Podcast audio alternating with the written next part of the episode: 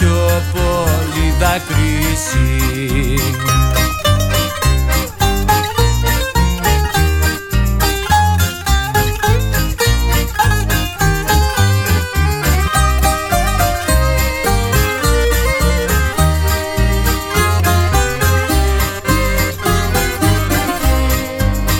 Ήθελα να ξέρεις πως δεν σε λησμόνισα Κι αν τώρα ζεις μακριά και με έχεις προδώσει.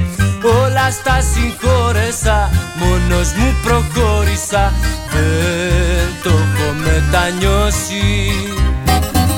Όλα στα συγχώρεσα, μόνος μου προχώρησα.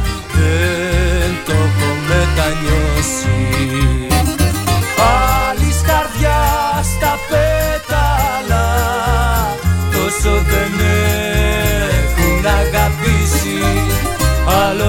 άλλων ματιών τα βλέφαρα δεν έχουν πιο πολύ δακρύσει. Άλλη καρδιά στα πέταλα τόσο δεν έχουν αγαπήσει. Άλλων ματιών τα βλέφαρα δεν έχουν πιο πολύ δακρύσει δεν έχουν πιο πολύ δακρύσει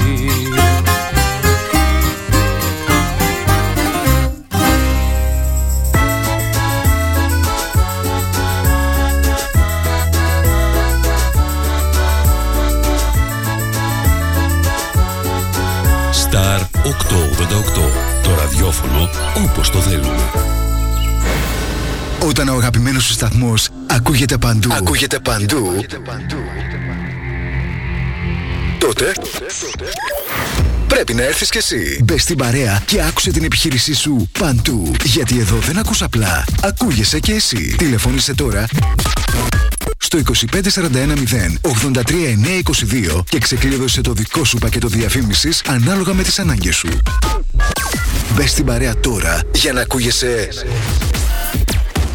παντού. Αναρωτήθηκες ποτέ πόσο κοντά μπορεί να βρίσκεσαι στα αγνά συνεταιριστικά προϊόντα μικρών παραγωγών που καλλιεργούν με μεράκι και σεβασμό προς την ελληνική υγεία; Τόσο κοντά. Γνώρισε τα The Grecians, τα αγνά συνεταιριστικά προϊόντα της Ελλάδας που ταξιδεύουν τις δικές μας γεύσεις σε όλο τον κόσμο. Αυθεντικό μέλι από τα βουνά της Χαλκιδικής και τους θυμαρότοπους του Αιγαίου. Εξαιρετικά παρθένο ελαιόλαδο από τη Λακωνία. Βιολογικός χυμός ρόδι από τη Βόρεια Ελλάδα. Ελιές από την Καλαμάτα και τη Χαλκιδική. The Grecians, με την υπογραφή ποιότητας της κορυφαίας συνεταιριστικής εταιρείας ΣΕΚΕ. Τι ψάχνεις; Να ενημερωθώ. Για εμάς εδώ. Λιχτρολόγησε thrakitoday.com Η δική μας ηλεκτρονική εφημερίδα της Ξάνθης με πλήρη και συνεχή ενημέρωση για όλη τη Θράκη και την Ξάνθη. Για να μην ψάχνεις εδώ και εκεί, thrakitoday.com Το δικό σας πόρταλ με όλα τα νέα. Μαθαίνεις αυτό που ψάχνεις στοχευμένα από ανεξάρτητους συνεργάτες για αξιοπιστία των ειδήσεων. thrakitoday.com Πρόσθεσέ το στα αγαπημένα σου. Διαφημιστείτε στο thrakitoday.com Star 888. Έγκυρη ενημέρωση με άποψη και αντικειμενικότητα. Οι σημαντικότερες ειδήσεις της Ελλάδας, του κόσμου και της τοπικής κοινωνίας καθημερινά Δευτέρα έως Παρασκευή 8 με 10. Πρωινή ενημέρωση με τον Κοσμά Γεωργιάδη στο Star 888 το ραδιόφωνο όπως το θέλουμε.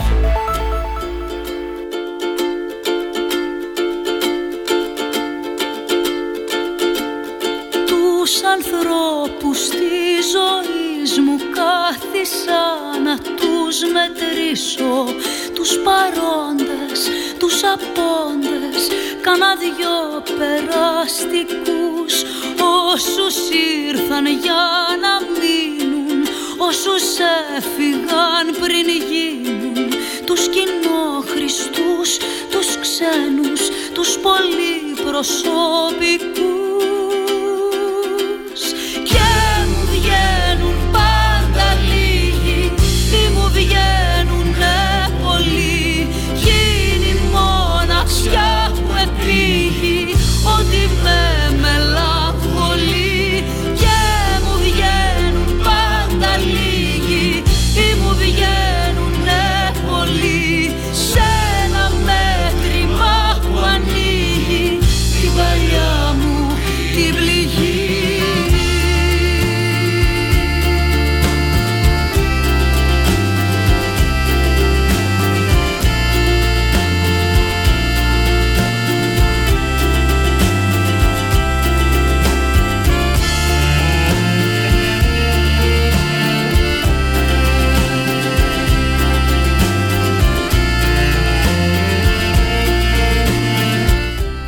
Θα σε αγαπώ για πάντα.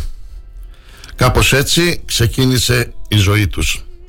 Χέρι-χέρι περπάτησαν μαζί και αγάπη τους έφερε και αγάπη τους έφερε τη ζωή. Τη δική μας ζωή. Αυτά τα χέρια μας αγκάλιασαν, μας προστάτευσαν, μας άγγιξαν τρυφερά, μας μεγάλωσαν. Για δες όμως η Ανατολή έφερε τη Δύση. Την δική τους Δύση και τώρα τα δικά μας χέρια. Τους αγκαλιάζουν, τους προστατεύουν, τους αγγίζουν τρυφερά. Δεν χρειάζονται πολλά. Δυο χέρια μόνο, δυο χέρια και μια αγκαλιά. Κείμενο Μαρία Εμμανουηλίδου.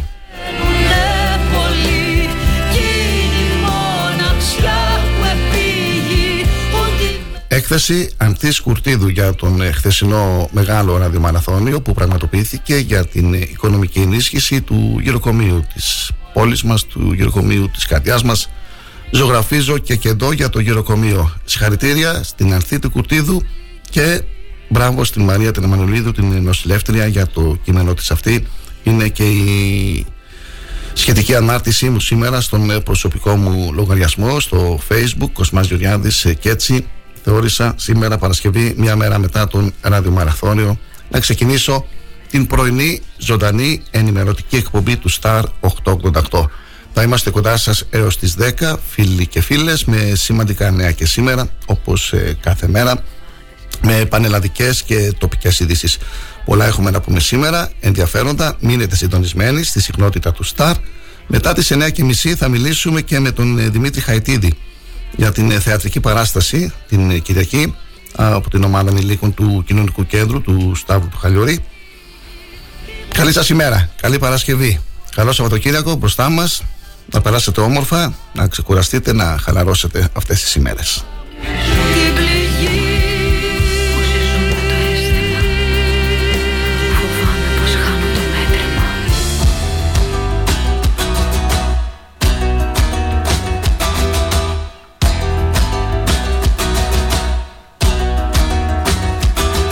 να μπορείς να ονειρεύεσαι πως Πίσω από τα σύννεφα κρύβοντας στεριά για να είναι χάδια θονέρα. Σήμερα είναι Παρασκευή 9 Ιουνίου και σύμφωνα με το εορτολόγιο γιορτάζουν όσοι φέρουν το όνομα Ροδάνθη και Ροζάνθη.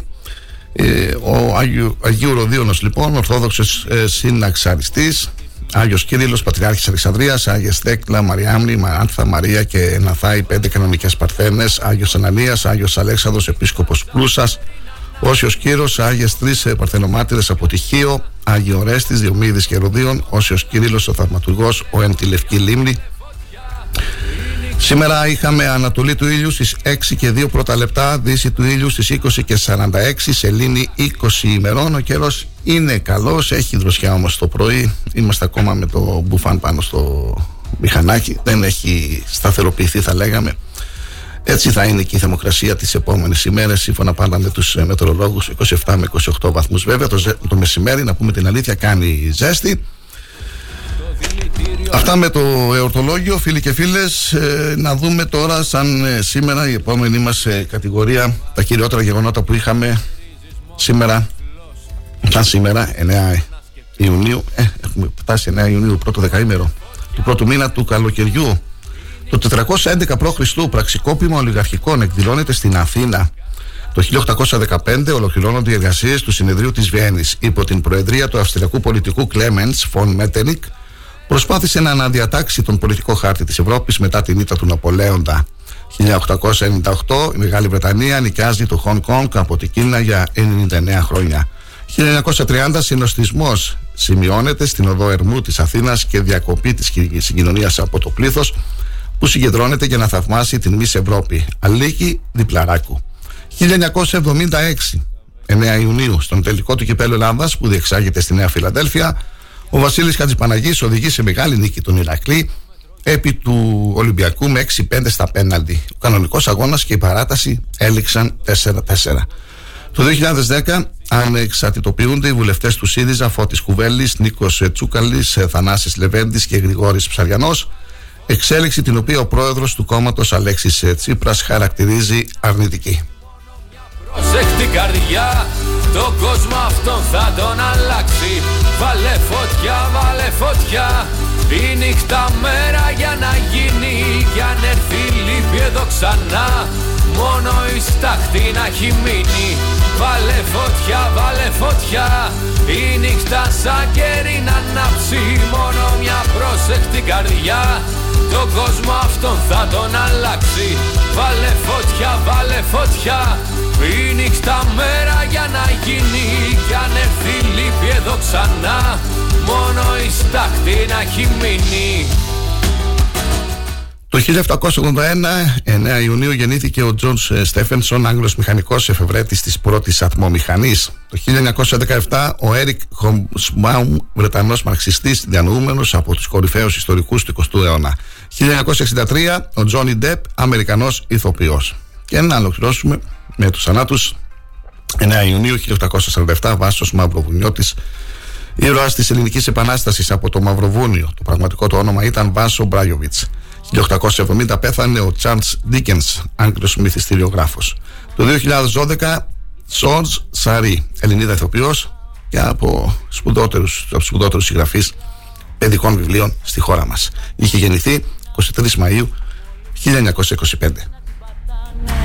Γιατί με φαίνεται αρκετή έτσι να γίνει Μια τέτοια σπίθα ένα ολόκληρο καμίνι Κι ό,τι δεν είναι ίδιο με εκείνη Μπροστά της λιώνει η ώρα είναι 8 και 11 πρώτα λεπτά. Ακούτε την πρωινή ζωντανή ενημερωτική εκπομπή του Star 888.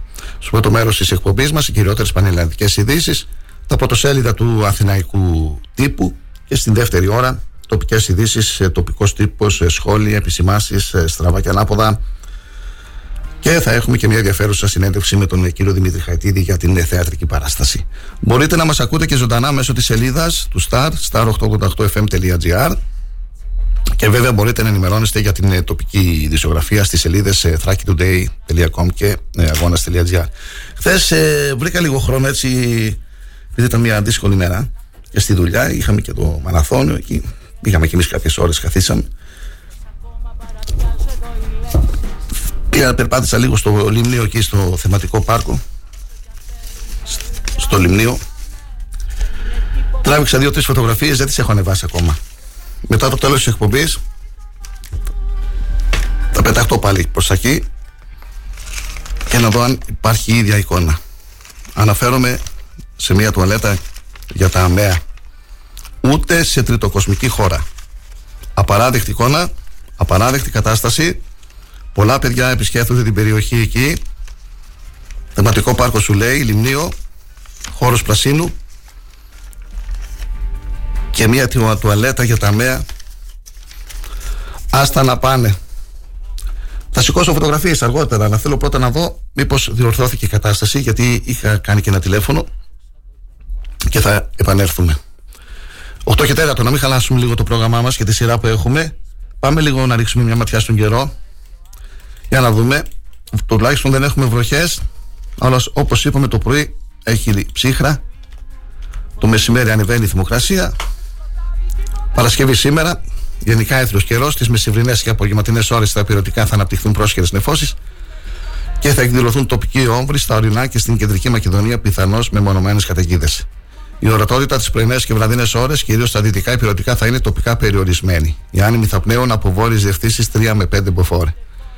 Η θερμοκρασία δεν θα σημειώσει αξιόλογη μεταβολή και θα φτάσει στα νησιά τους 26 με 28 βαθμούς και στα υπηρετικά τους 29 με 31 βαθμούς και τοπικά τους 32 βαθμούς Κελσίου. Για τη Μακεδονία και τη Θράκη, γενικά έθριος καιρός, τις μεσημβρινές και απογευματινές ώρες θα αναπτυχθούν εφώσεις και θα εκδηλωθούν τοπικοί όμβροι και πιθανώς μεμονωμένες καταιγίδες, κυρίως όμως στα ορεινά της Μακεδονίας. Βελτίωση από το βράδυ. Άνεμη μεταβλητή 3 με 4 μποφόρ, Θερμοκρασία από 13 έως 30 βαθμούς Κελσίου. Στη Δυτική Μακεδονία θα είναι 2 με 3 βαθμούς χαμηλότερη.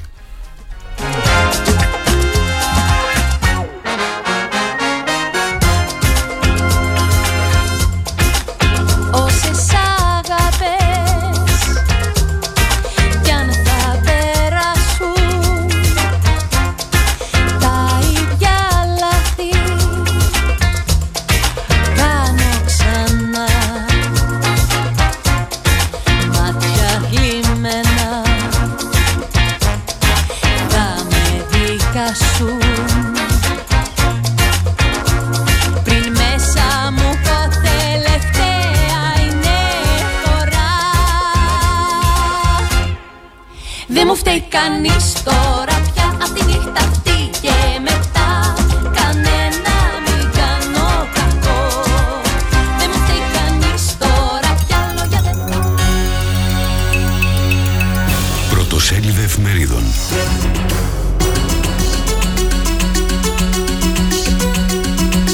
Η καθημερινή. Ένα στους έξι άλλαξε εργοδότης στο εξάμεινο. Μεγαλύτερη κινητικότητα στους νέους. Η Ελλάδα στο χάρτη της ανθρώπινης εξέλιξης. Άλλα θέματα και το Κίεβο στο παζάρι για τα τουρκικά F-16. Οι ΗΠΑ ζητούν παραχώρηση, των, παραχώρηση των παλαιών μαχητικών στην Ουκρανία. Η επιχείρηση ΣΚΙΑ τελείωσε πρόωρα. Ευρωπαϊκή Ένωση θα πληρώνουν όσα κράτη δεν δέχονται μετανάστες. Ταμείο Ανάκαμψης, τα περισσότερα κονδύλια εκταμείευσε η Ελλάδα. Εφημερίδα Τα Νέα. Πρώτο θέμα. Τι κρύβει η ματέωση της μεγάλης τουρκικής άσκησης. Ο θαλασσόλικος που έγινε αρνάκι. Οι τρεις λόγοι που αλλάζουν τα σχέδια της Άγκυρας. Πώς σχολιάζει τις εξελίξεις στο ελληνικό Πεντάγωνο. Και τηλεφωνική επικοινωνία Blinken με Φιντάν. Στην προηγούμενη άσκηση, Θαλασσόλικος 2021, είχαν πάρει μέρος 132 πλοία, 10 υποβρύχια, 43 αεροπλάνα, 28 ελικόπτερα και 20.000 αξιωματικοί και ναύτες. Άλλα θέματα στα νέα, κοινωνικός τουρισμός ανοίγει νέο πρόγραμμα μόνο για συνταξιούχους. Μέσα στον Ιούλιο οι αιτήσεις. Ποια κόστη καλύπτονται. Αναλυτικά παραδείγματα μέχρι πού θα φτάνει η συμμετοχή των δικαιούχων. Παράταση μέχρι την Κυριακή στα μεσάνυχτα στο πρόγραμμα για τους εργαζόμενους. Εκλογές 2023. Προαναγγελίες. Ο Αλέξης Τσίπρας δείχνει να έχει πάρει τις αποφάσεις του. Έτσι κι αλλιώς στις 26 Ιουνίου θα κάνουμε ταμείο. Παναθηναϊκός Ολυμπιακός 67-65 έσπασε το σερί των ελαβωμένων ερυθρολεύκων. Παράπονα για την αποβολή Γόκαπ.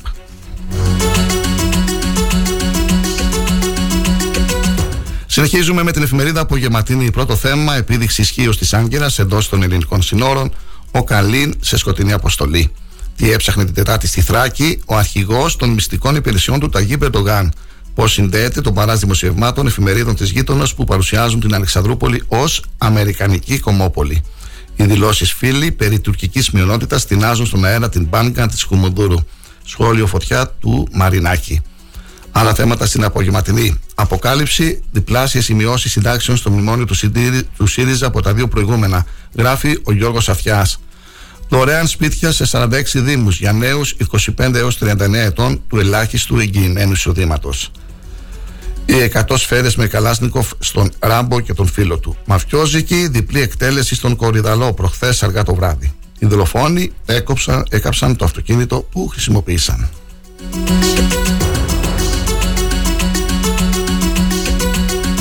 Η εφημερίδα των συντακτών, η κρυφή ατζέντα της Νέας Δημοκρατίας για την υγεία. Άλλα υπόσχονται, άλλα ομολογούν κοινικά και άλλα υπάρχουν στο πρόγραμμά τους.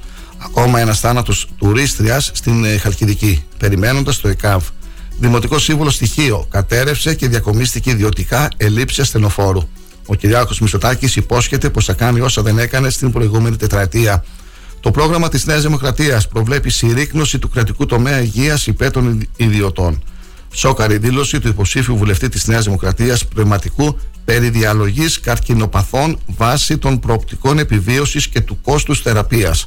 Οργισμένη αντίδραση από την αντιπολίτευση.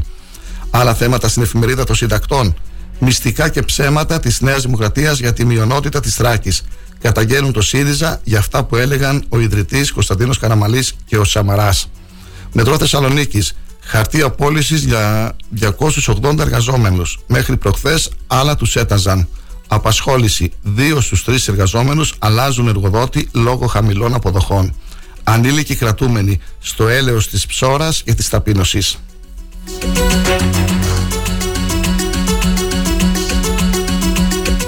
Η Αυγή, ισχυρό εσύ ή η κατάρρευση, το δίλημα των εκλογών. Το σχέδιο ισοπαίδωσης και ιδιωτικοποίησης αποκαλύπτεται.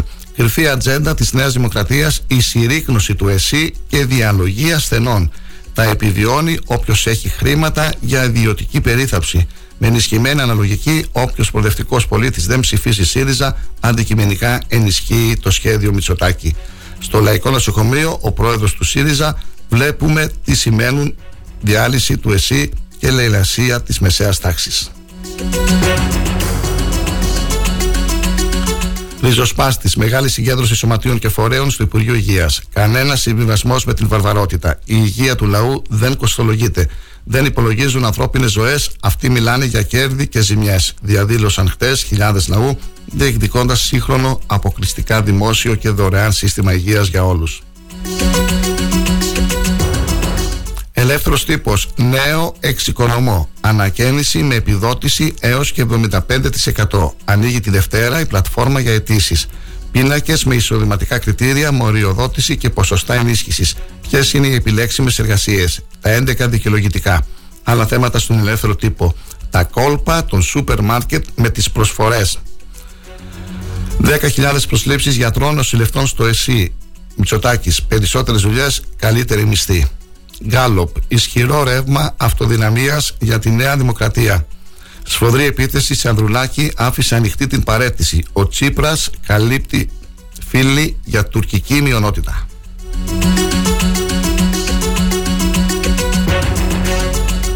Μανιφέστο.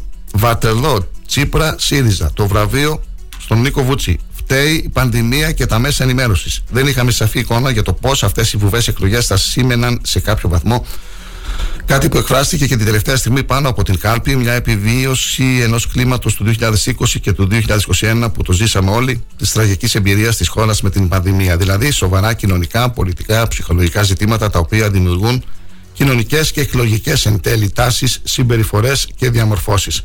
Μπάχαλο στην Κουμουδούρου. Διαγράψτε τον Νίκο Φίλη, λέει μέλος του κόμματος μετά τις δηλώσεις για τουρκική μειονότητα στη Θράκη.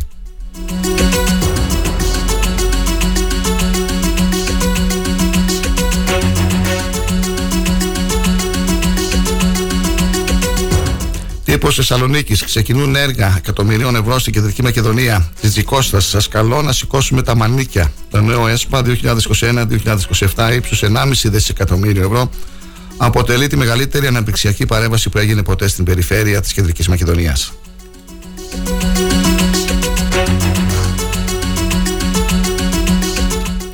Εφημερίδα Κόντρα. Γιατί ο Μητσοτάκης επαναφέρει το ψευτοδήλημα για τρίτη εκλογική αναμέτρηση. Τρομάζει τη Νέα Δημοκρατία η Επτακομματική Βουλή. Ανεβαίνει ο πύχης για αυτοδυναμία, για αυτοδύναμη κοινοβουλευτική πλειοψηφία. Συναγερμός έχει σημάνει στην Πυραιό μετά τα αποτελέσματα των τελευταίων δημοσκοπήσεων που εμφανίζουν Επτακομματική Βουλή. Νίκος Αδρουλάκη. Το πιο επικίνδυνο σενάριο είναι η παντοδυναμία της Νέας Δημοκρατίας και όχι η ακυβερνησία. Έρχεται κύμα χρεοκοπιών, φυγή επιχειρήσεων από Ευρώπη προς τις ΗΠΑ. Τι λένε οι σεισμολόγοι, δεν έχει σχέση με το ρήγμα της Αταλάντης ο χθεσινός σεισμός. Δεν πάει άλλο με την κατάσταση στο ΕΚΑΒ. Την απόγνωση και την αγανάκτηση των εργαζομένων άκουσε ο Αλέξης Τσίπρας και οικολογική καταστροφή ιστορικών διαστάσεων πυρκαγιές μένονται στον Καναδά.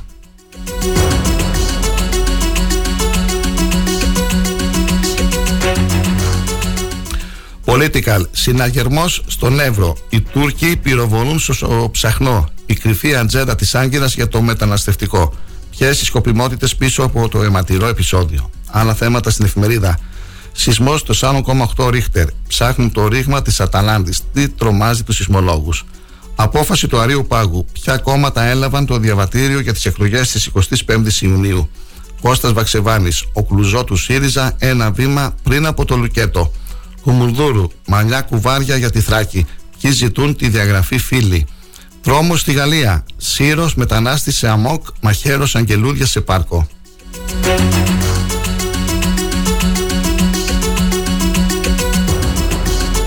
Και η ναυτεμπορική επενδυτικός οδηγός ανάκτησης υψηλών αποδόσεων. Η ναυτεμπορική χαρτογραφεί όλες τις τις δυνατές επιλογές από τις πλέον συντηρητικές έως τις πιο επιθετικές. Ποιοι τίτλοι φέρνουν πλεόνασμα κερδών στα μηδέα. Προθεσμιακές καταθέσεις με τα πιο υψηλά επιτόκια.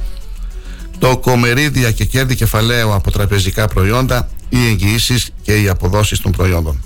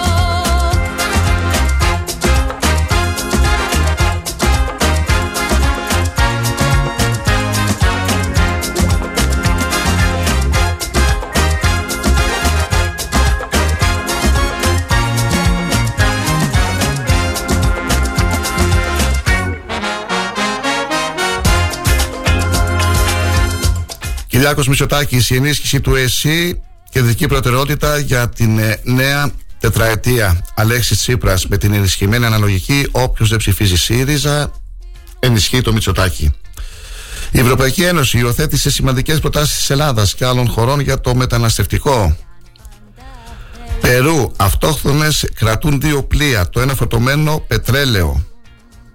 Άκης Κέτσος, αν είχε συνειδητοποιήσει ο κύριος Τσίπρας τα τεράστια λάθη του, θα είχε πει ακόμα αρκετά. Νίκος Ανδρουλάκης, η Νέα Δημοκρατία δεν πιστεύει και δεν θέλει να στηρίξει το ΕΣΥ. Κουτσούμπας, κάθε ψήφος στο ΚΚΕ υπηρετεί άμεσα τον αγώνα του λαού μας. Ποια κόμματα θα συμμετέχουν στις εκλογές της 25η Ιουνίου. Κόπηκε ο Κασιδιάρης από τον Άριο Πάγο. Σε προεκλογική συγκέντρωση στο Βόλο θα μιλήσει απόψε ο Κουτσούμπας. Οι οι ειδήσεις με τίτλους, φίλοι και φίλες, γιατί θα ακολουθήσει σε λίγο το πρώτο διαφημιστικό διάλειμμα και θα επιστρέψουμε μετά τις 8.30 για να συνεχίσουμε την ε, εκπομπή μας με τα κυριότερα πανελλαδικά νέα. Απολογείται ο 36χρονο που μαχαίρωσε 14 φορές τη σύντροφό του στο Ηράκλειο, έτοιμα για τρίμηνη αναστολή. Άγριο ξύλο σε συναυλία στην ε, Θεσσαλονίκη. Αντίστροφη μέτρηση για τις 72 δόσεις για χρέη προς τους Δήμους Νέα ποινική δίωξη στον Τραπ, 7 κατηγορίες για τα απόρριτα έγγραφα που είχε στην κατοχή του. 9 και μισή μιλάμε με τον Δημήτρη Χαϊτίδη για την θεατρική παράσταση που θα πραγματοποιηθεί αυτή την ε, Κυριακή ε, στο Μαγικό. Να δω λίγο την ώρα και την ημερομηνία και να πάμε στο διάλειμμα. Ναι, τα ραδίκια ανάποδα. Τα ραδίκια ανάποδα, ε, το τμήμα της ε, θεατρικής παιδείας ενηλίκων του Κοινωνικού Κέντρου Σταύρος Καλιορής θα παρουσιάσει αυτή την ε, θεατρική παράσταση. Αυτή την Κυριακή στις 8.30 το βράδυ πίσω από τον Υπηαγωγείο Μαγικού. Η μουσική είναι του Δημήτρη Πετρόπουλου. Μετά τις 9 σχόλια ειδήσεις, τοπικές ειδήσεις, τοπικός τύπος, ε, στραβά και ανάποδα. Πρώτο διαφημιστικό διάλειμμα και επιστρέφουμε σε λίγο. Καλή σας ημέρα.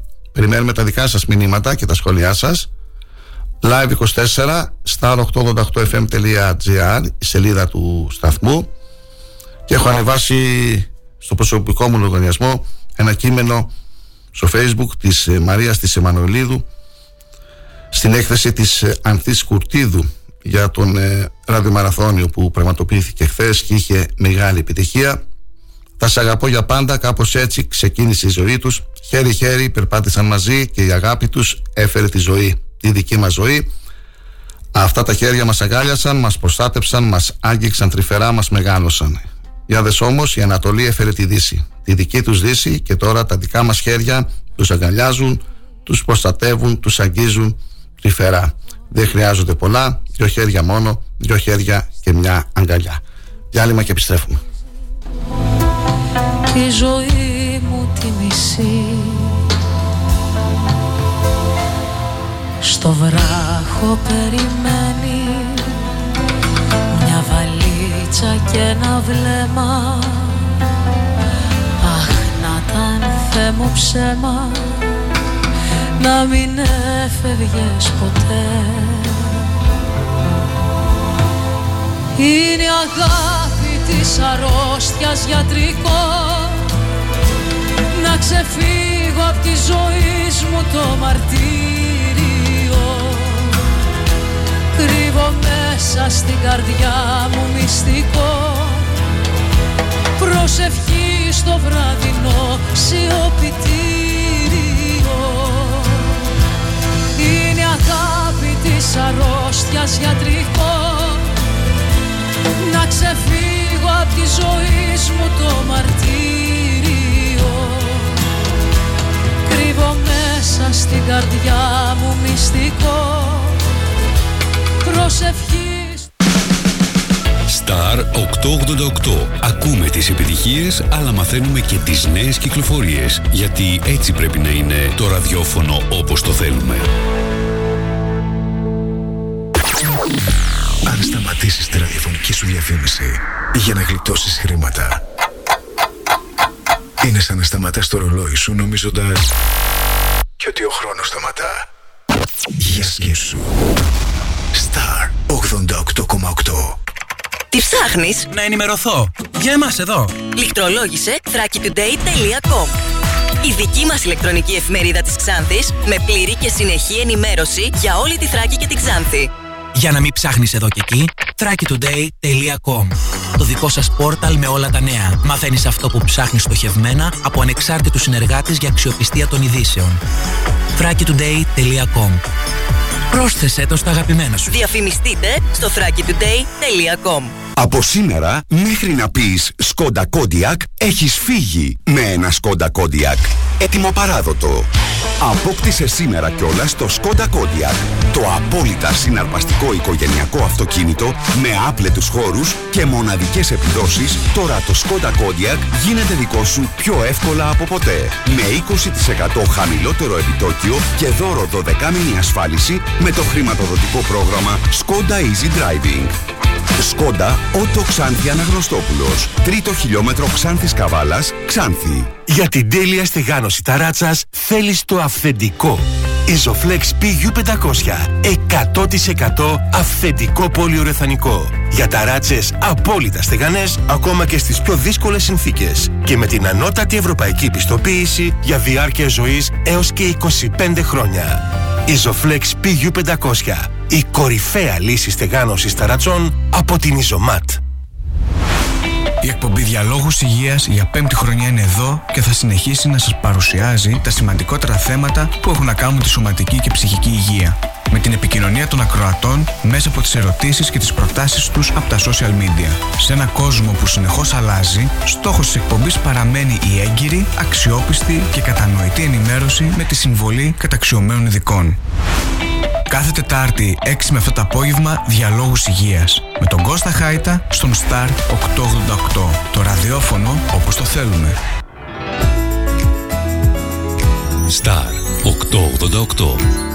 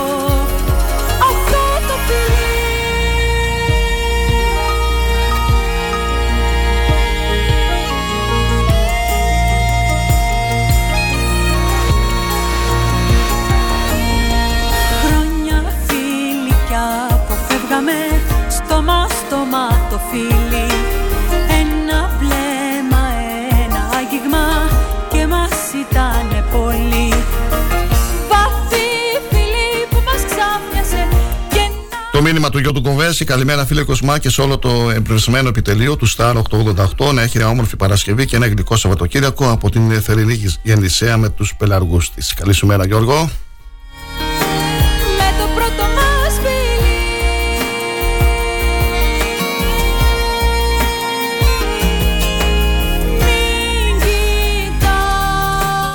Καλημέρα στην αδελφή μου την Αναστασία που μας ακούει στη Θεσσαλονίκη. Καλημέρα στον ε, Βασίλη τον Γιαρήμαγλου και στην ε, πρόεδρο του Δικηγορ- Δικηγορικούς Συλλόγου Ξάνθη, την κυρία Δέσποινα Χατζηφωτιάδου.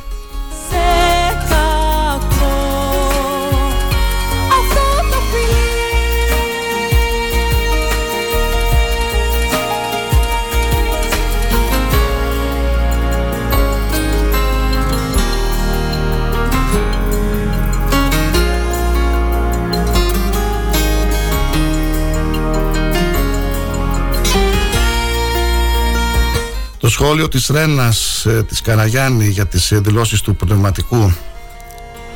Αν σου τύχει ένας άνθρωπος σου σε τελικό στάδιο καρκίνου που το απέφχομαι γιατί εγώ δεν είμαι σαν και σένα μην κάνεις τίποτα, δεν έχει νόημα. Εμείς που χάσαμε ανθρώπους από το καρκίνο παλέψαμε μέχρι και την τελευταία στιγμή να τους βοηθήσουμε. Οι μάνες, οι αδερφές, οι κόρες η γη ήταν ύψια, δεν τους αφήσαμε και δεν θα τους αφήσουμε ποτέ αβοήθητους. Όσο για τη συγγνώμη δεν την πιστεύω Μαζί σου Ρένα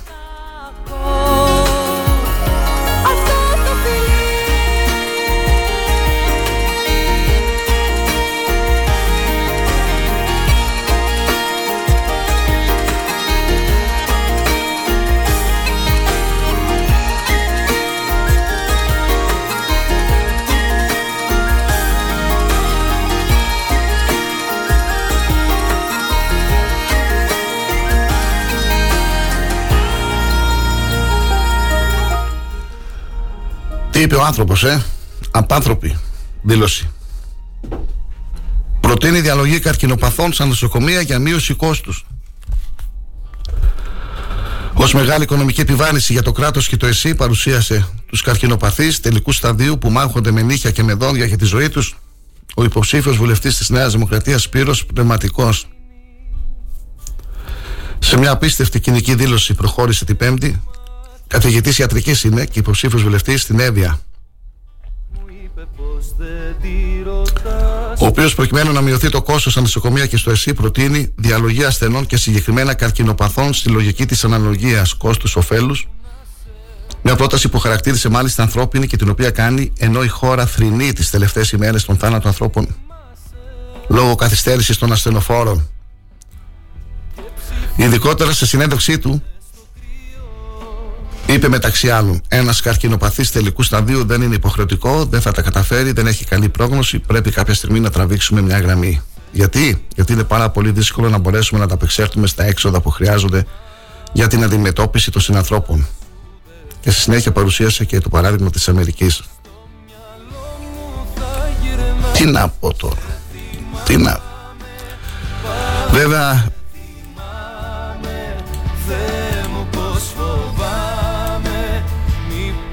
Μετά την κοινική δήλωση για τους καρκινοπαθείς ζήτησε συγγνώμη από κάθε πολίτη και ασθενή.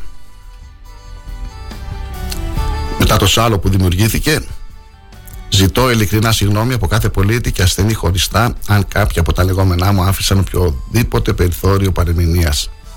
Έγραψε σε ανάρτησή του ο Σπύρος Πνευματικός. Ωστόσο, η επιλογή του να αποδώσει σε παρεμηνία των λεγόμενων του το ζήτημα που δημιουργήθηκε δεν ήταν καθόλου σοφή, προκαλώντας νέο γύρο αντιδράσεων. Και αυτό γιατί στο ηχητικό ντοκουμέντο ακούγεται ξεκάθαρα τι προτείνει και λέει. Είχα μια συζήτηση επιστημονικού καθαρά περιεχομένου σε ραδιοφωνικό σταθμό στην Αθήνα πάνω στα θέματα της υγείας. Δυστυχώς, κάποια από τα λεγόμενά μου, δεδομένου και του περιορισμένου χρόνου που είχαν να αναλύσω ένα τόσο δύσκολο θέμα, παρεμηνεύτηκαν και χρησιμοποιήθηκαν με μονομένες φράσεις από κάποιους που σκόπιμα θέλησαν να τα διαστευλώσουν. Γράφει στην ανάρτησή του. Ωστόσο, θα έλεγε μια συλλογική επιστημονικού καθαρά περιεχομένου συζήτηση μπορεί κανείς να έχει σε ένα συνέδριο ιατρικής, όχι σε μια πρωινή ενημερωτική ραδιοφωνική εκπομπή χωρίς καμία εξειδίκευση στα θέματα υγείας που απευθύνεται στους πολίτες μεταξύ των οποίων υπάρχουν δυστυχώς πάρα πολλοί καρκινοπαθείς συγγενείς καρκινοπαθών άνθρωποι που περιμένουν τη βιοψία για να δουν τι τους περιμένει. Και αυτό ένας υποψήφιος πολιτικός και κυρίως ένας γιατρός πρέπει να το γνωρίζει και να συνειδητοποιεί τι λέει. Πού το λέει και πώς το λέει. Είστε απαράδεκτος κύριε πνευματικέ.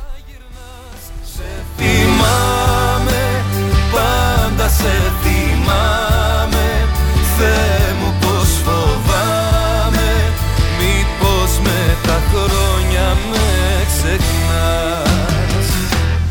Θα θέλα να ξέρα που να σε. Κι αν έχεις κάτι να θυμάσαι. Και συνεχίζεις η συνεμάτησή του Ω δημόσιος λειτουργός της υγείας, όλα τα χρόνια της σταδιοδρομία μου. Έχω αποδείξει εμπράκτο την αγάπη μου προς τον ασθενή και την ξεκάθαρη και βαθιά πεποίθησή μου ότι η ανθρώπινη ζωή είναι ιερή και αποτελεί απόλυτη αξία. Με αυτό το γνώμονα κινήθηκα πάντα και αυτό αποτελεί απαράβατη αρχή για μένα και στην επιστημονική μου προσφορά, αλλά και στην πολιτική μου δραστηριότητα. Ζητώ ειλικρινά συγγνώμη από κάθε πολίτη και ασθενή χωριστά, αν κάποια από τα λεγόμενά μου άφησαν οποιοδήποτε περιθώριο παρεμηνία. Το κακό έγινε, κύριε Πνευματικέ. Ό,τι λέμε δεν ξελέμε. Κρίμα, τι να πω. Δεν θέλω να συνεχίσω άλλο με αυτό το θέμα. Η ώρα είναι 8 και 41 φίλοι και φίλες. Έως τις 9 θα έχουμε τις ανελεδικές μας ειδήσει. Να δούμε λίγο τα εκλογικά και αυτά τα εκλογικά κουράζουν. Ο κόσμος έχει τα προβλήματά του η καθημερινότητά του, τις δυσκολίες του. Προσπαθεί να τα απεξέρθει Τα ακρίβεια στα ύψη Ενεργειακή κρίση Κόστος ενέργειας ψηλό Μισθή χαμηλή Ανεργία φτώχεια. Θα πει πως είναι το τιμόνι και τα φρένα μας γέρα Θα πει πως έχω αγαπηθεί και από το Θεό. Με μαθήματα ειδικότητας συνεχίζονται σήμερα Παρασκευή πανελλαδικές εξετάσεις για τους υποψηφίους των ε, ΕΠΑΛ. Πιο συγκεκριμένα, οι υποψήφοι εξετάζονται στα εξής μαθήματα: ηλεκτροτεχνία, αρχιτεκτονικό σχέδιο, ναυτικό δίκαιο, διεθνείς κανονισμοί στην ναυτιλία, εφαρμογές και ιστορία σύγχρονης τέχνης. Σημειώνεται ότι οι υποψήφοι θα ολοκληρώσουν την εβδομάδα των εξετάσεων αύριο. Μιλάμε για τα επαγγελματικά λυκεία. Αύριο Σάββατο με τα μαθήματα Υγιεινή, Προγραμματισμός Υπολογιστών, Αρχές Οργάνωσης και Διοίκησης και Στοιχεία Μηχανών. Καλή επιτυχία σε όλα τα παιδιά.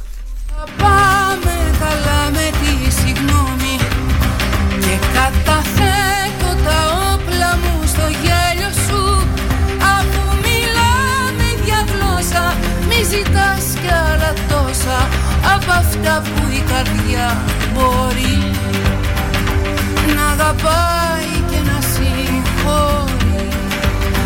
Θα πει πως είναι το τιμόνι και τα φρένα μας γέρα Θα πει πως έχω αγαπηθεί και από το Θεό. Θα πει χαλάλι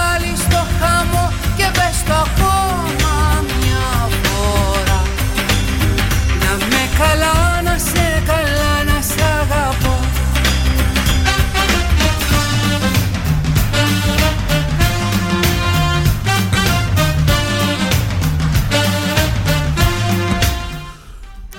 Το μήνυμα του Ηλία του Κεμλίδη. Καλημέρα Κοσμά. Μόνο πνευματικός δεν είναι ο τύπος. Κρίμα και ο κόσμος ακόμα τους ψηφίζει.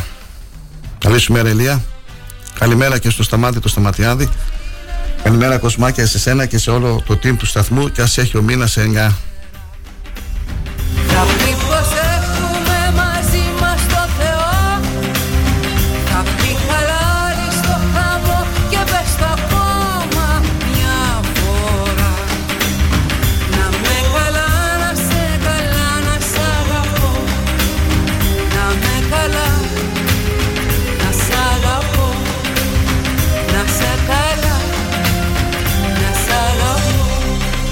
Νυχτερινέ επιδρομές πραγματοποίησαν κουκουλοφόροι στο κουκου- κουκουάκι το βράδυ της Πέμπτης. Σύμφωνα με την αστυνομία, οι κουκουλοφόροι επιτέθηκαν αρχικά σε κατάστημα εταιρείας τηλεφωνίας στην περιοχή, σπάζοντας την πόρτα και προκαλώντας ροχμέ στην Τζαμαρία.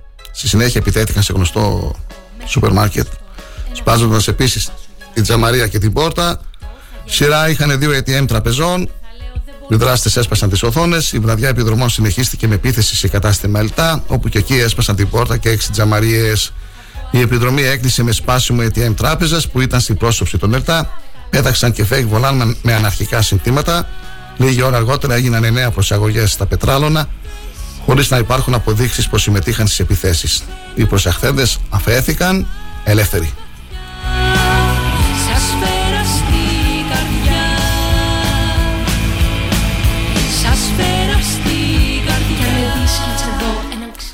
Αιτήσει υποβάλλονται ξανά φίλοι και φίλες από σήμερα για αυτούς που δεν ε, έχουν προλάβει. για το πρόγραμμα Κοινωνικός Τουρισμός 2023, αφού η πλατφόρμα ξανανοίγει. Ένας άνθρωπος χτίζει το πιο ωραίο Θα παραμείνει ανοιχτά από σήμερα στις 5 η ώρα το απόγευμα μέχρι την Κυριακή 11 Ιουνίου στις ε, 12 τα μεσάνυχτα. Για όσους δικαιούχους και παρόχους δεν πρόλαβαν να υποβάλουν την αίτησή τους πριν τη λήξη της προθεσμίας την περασμένη Δευτέρα.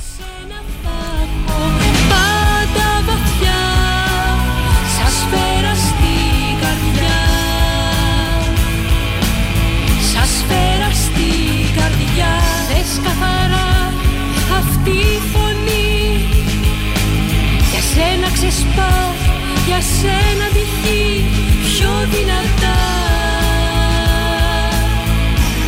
Για σένα τραγουδά. Μια νέα τραγωδία καταγράφηκε στην άσφαλτο της Κρήτης τα ξημερώματα της Παρασκευής με ένα νέο ακόμα άνθρωπο να χάνει τη ζωή του στο Ηράκλειο. Το νέο θανατηφόρο τροχείο σημειώθηκε στις 2.30 περίπου τα ξημερώματα στην παλιά εθνική οδό στο νομό Ηρακλείου. Ένα αγροτικό αυτοκίνητο το οποίο οδηγούσε ένας 34χρονο άνδρας εξετράπη της πορείας του με συνέπεια να προσκρούσει σε δύο σταθμεμένα αυτοκίνητα. Στη συνέχεια το όχημα χτύπησε σε τυχείο και έπειτα ανετράπη. Αυτό είχε ως συνέπεια ο οδηγός να σκοτωθεί. Παρελήφθη από το ασθενοφόρο του ΕΚΑΒ, ωστόσο στο νοσοκομείο διαπιστώθηκε ο θάνατός του.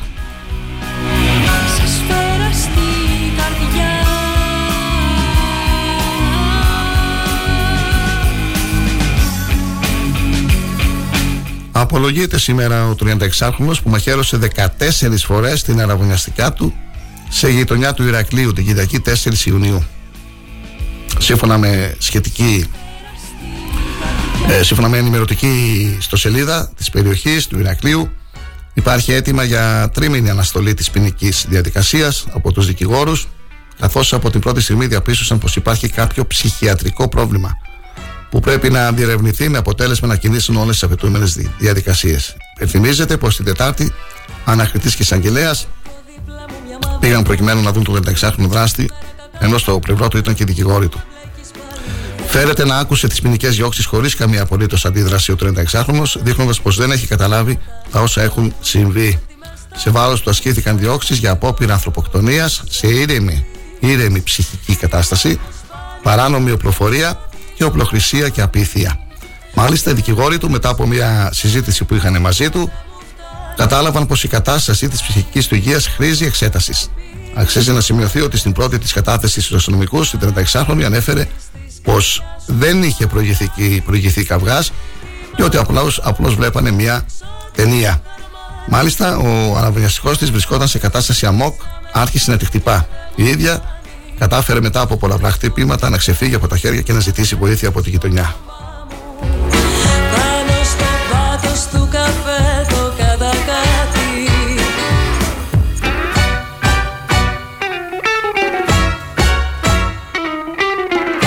Ο Ηλίας ο Κεμπλίδης, ποδοσφαιρόφιλος και φίλαθλος του ΑΟΚΣ, μας υπενθυμίζει ότι το απόγευμα συνεχίζονται οι εγγραφές για τον ε, ΑΟΚΣ. Θα το πούμε και αυτό, θα το πούμε και στο τέλος της εκπομπής μας. Ηλία, στα αθλητικά μας. Χθες μιλήσαμε και με τον ε, νέο πρόεδρο του ΑΟΚΣ, στην κεντρική πλατεία, τον κύριο Ψωμά, για τον ε, ραδιομαραθώνιο. Υπήρξε και μια προσφορά από τον ΑΟΚΣ για αυτή την ε, προσπάθεια και εμείς κάναμε και πρόταση στον κύριο Ψωμά, θα την κάνω και δημόσια. Ο Χουσίνο Καράντα η- και στους ραδιοφωνικούς σταθμούς είναι διατεθειμένος στον ε, Όμιλο Ψήνεις να με On Air Media να μεταδοθεί σποτ του ΑΟΚΣ για τις εγγραφές. Απαλύνεις της καρδιάς σου το αγκάθι Είμαι από σπάνιο και εξώτικο καρμάνι Και να με ψήνεις να με κες πια δεν μου κάνει Εννοείται εντελώς δωρεάν, έτσι. δωρεάν. Ένα σποτάκι ευχαρίστως να παιχτεί από τους ραδιοφωνικούς σταθμούς για τον ΑΟΚΣ, έτσι να ξεσηκώσουμε λίγο τον κόσμο. Μέχρι τώρα οι εγγραφές είναι περίπου 300.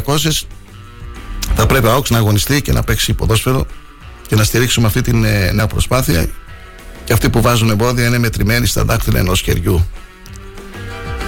Ηλία, τώρα με έβαλε εδώ, με κάναμε παρέθεση. Λέμε Αθηναϊκά νέα, με πέταξε στον ΑΟΚΣ. Η ώρα πήγε 9 παρα 10. Εντάξει, τι άλλα Αθηναϊκά να πούμε, δεν έχουμε. Τώρα να πούμε πρωτοσέλιδα τοπικού τύπου, θα τα αφήσουμε μετά τις 9.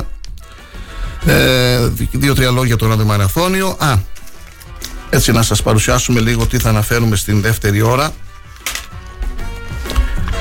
Είχαμε την επίσημη πρώτη συνάντηση για τον υποψήφιο Δήμαρχο Ξάνθη Στράτο Κοντό με το Διοικητικό Συμβούλιο του Συλλόγου Δημοτικών Υπαλλήλων Ξάνθης. Είχαμε ανακοινώσεις για την δημοτική παράταξη μπροστά του Σάβα Μελισσόπουλου ανακοινώσεις υποψηφίων ε, δημοτικών συμβούλων και άλλα τοπικά νέα στην δεύτερη ώρα της εκπομπής μας. Star 888 fm.gr είναι η σελίδα μας, μπορείτε να μας ακούτε ζωντανά και να στέλνετε και τα μηνύματά σας και τα σχόλιά σας. Επειδή είμαστε υποχρεωμένοι, σύντομα θα μου επιτρέψετε να πούμε λίγο να αναφέρουμε τις δραστηριότητες των αρχηγών των πολιτικών κομμάτων. Είμαστε σε προεκλογική περίοδος.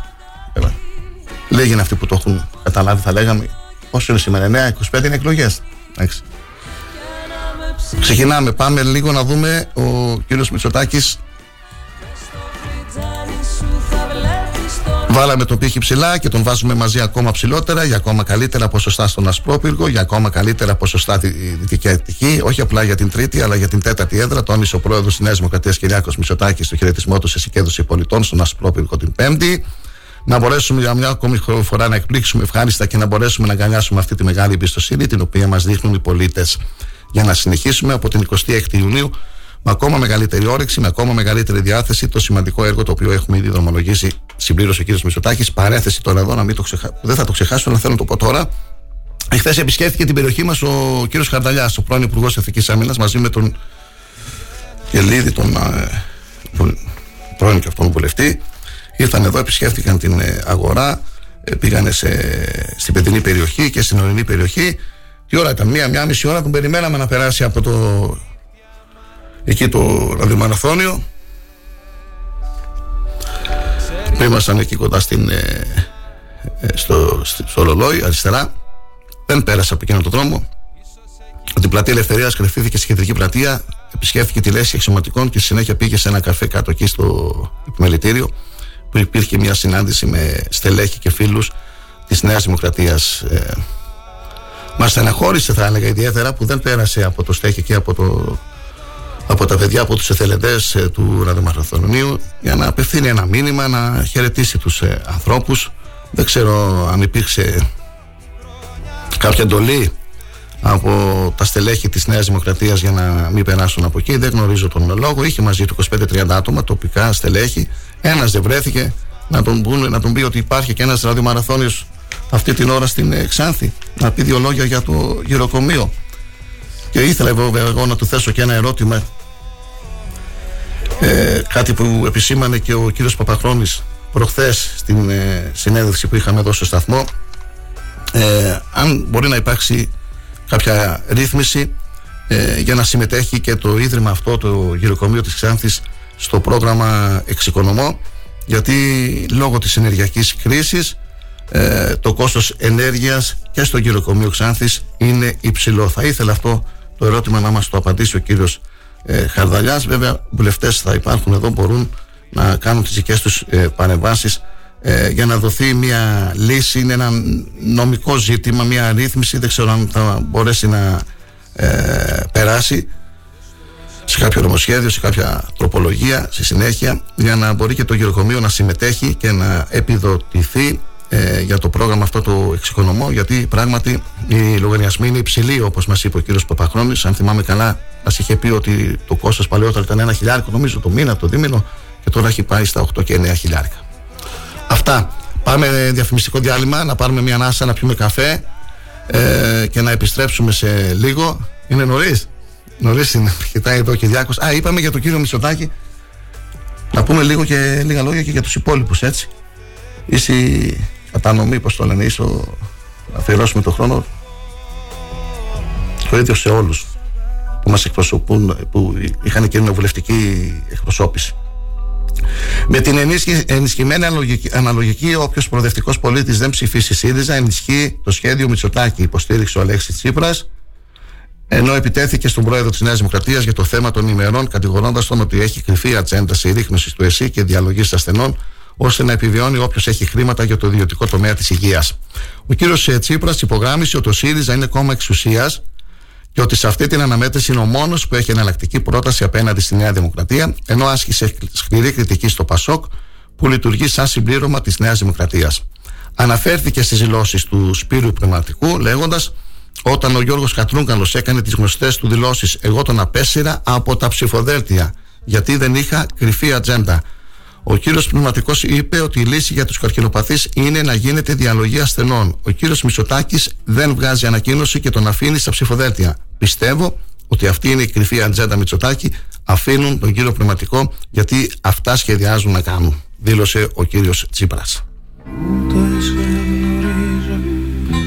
Ο πρόεδρος του Πασόκ Κινήματος Αλλαγής Νίκος Ανδρουλάκης θα επισκεφτεί σήμερα Παρασκευή την Κατερίνη. Στις 2 η ώρα θα βρίσκεται στον αγροτικό συνεταιρισμό μεταποίησης ακτινιδίου στον Πυρκετό και στις 3.30 θα ποτίσει φόρο τιμής στα θύματα της ε, σιδηροδρομικής τραγωδίας στα Τέμπη. Στις 8 το βράδυ ο κ. Ανδρουλάκης θα μιλήσει στο Βόλο. Από το Εγάλο που επισκέφθηκε το απόγευμα της Πέμπτης, ε, ο πρόεδρος του, του Πασόκ Κινήματος Αλλαγής ανέφερε ότι με νεότερα στοιχεία της Eurostat η Ελλάδα χειροτέρεψε τη θέση της ως προς τις ιδιωτικές δαπάνες υγείας. Ήμασταν τρίτη από το τέλος στην Ευρωπαϊκή Ένωση.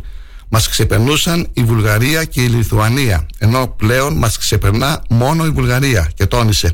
Αυτό αποδεικνύει περίτρανα όσα λέει το Πασόκ εδώ και μήνες.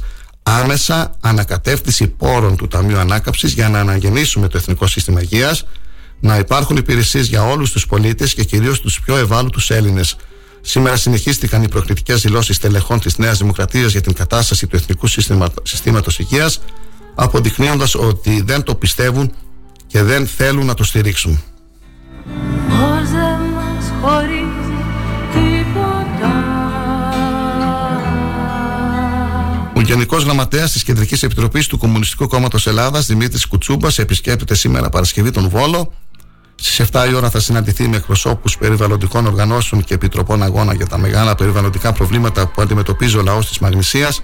Στις 8.30 θα μιλήσει σε προεκλογική συγκέντρωση στην παραλία του Βόλου. Κάθε ψήφος στο ΚΚΕ υπηρετεί άμεσα τον αγώνα του λαού μας. Από την επόμενη κιόλα μέρα τον αγώνα τόνισε σε ομιλία του το βράδυ της Πέμπτης στο χώρο του πολιτιστικού κέντρου της Τούμπας. Αυτή είναι και η μόνη πραγματική αντιπολίτευση που χρειάζεται και έχει ανάγκη ο λαός μας, τόνισε ο κ. Κουτσούμπας και πρόσθεσε γιατί η ψήφος στο Κομμουνιστικό Κόμμα Ελλάδας θα γίνει άμεσα αγώνας και διεκδίκηση. Θα πει συνέπεια, σταθερότητα για το λαό μας. Ψήφος στο ΚΚΕ σημαίνει ψήφος στις ζωές μας και όχι στα κέρδη τους. σας μέρα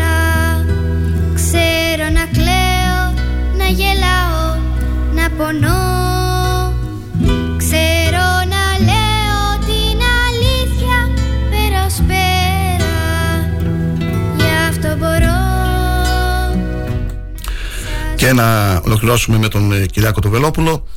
Μια επενθύμηση της συμπαρουσιάστριας της πρωινής εκπομπής του Μέγα της Αντί της Βουλγάρη σχετικά με τις χειρόγραφες επιστολές του Ιησού στον πρόεδρο της Ελληνικής Λύσης Κυριάκο Βελόπουλο. Εκνεύρισε τον τελευταίο κατά τη διάρκεια της συνέντευξης.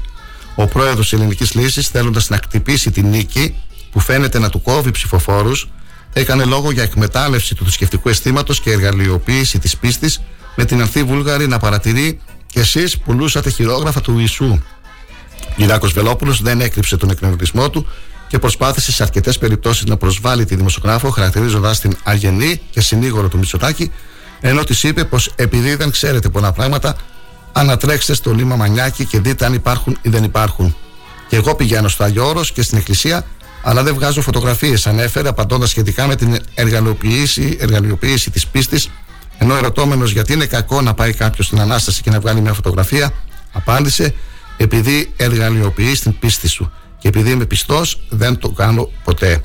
Δεν πούλησε κανένα χειρόγραφο, αναφέρει σε νέα ερώτηση της Βουλγαρή, ανέφερε κ. Βελόπουλος, συνεχίζοντας την προσπάθειά του να την προσβάλλει και λέγοντας Δεν ξέρω τι σχολή βγάλατε και τονίζοντας ακόμα τι κάνατε το 2013, κυρία Βουλγαρή; Εγώ παρουσίαζα αυτό που είναι στη Μονή Διονυσίου. Αυτό που έκανα θα συνεχίσω να το κάνω, να παρουσιάζω προϊόντα γιατί είναι η δουλειά μου. Θα ρωτήσετε τον κύριο Μητσοτάκη και τον κύριο Ανδρουλάκη πού βρήκαν τα εκατομμύρια τους. Νερό, καφέ και επιστρέφουμε σε λίγο, φίλοι και φίλες, για τη δεύτερη ώρα με τα τοπικά μας. Μείνετε συντονισμένοι στη συχνότητα του Star 888.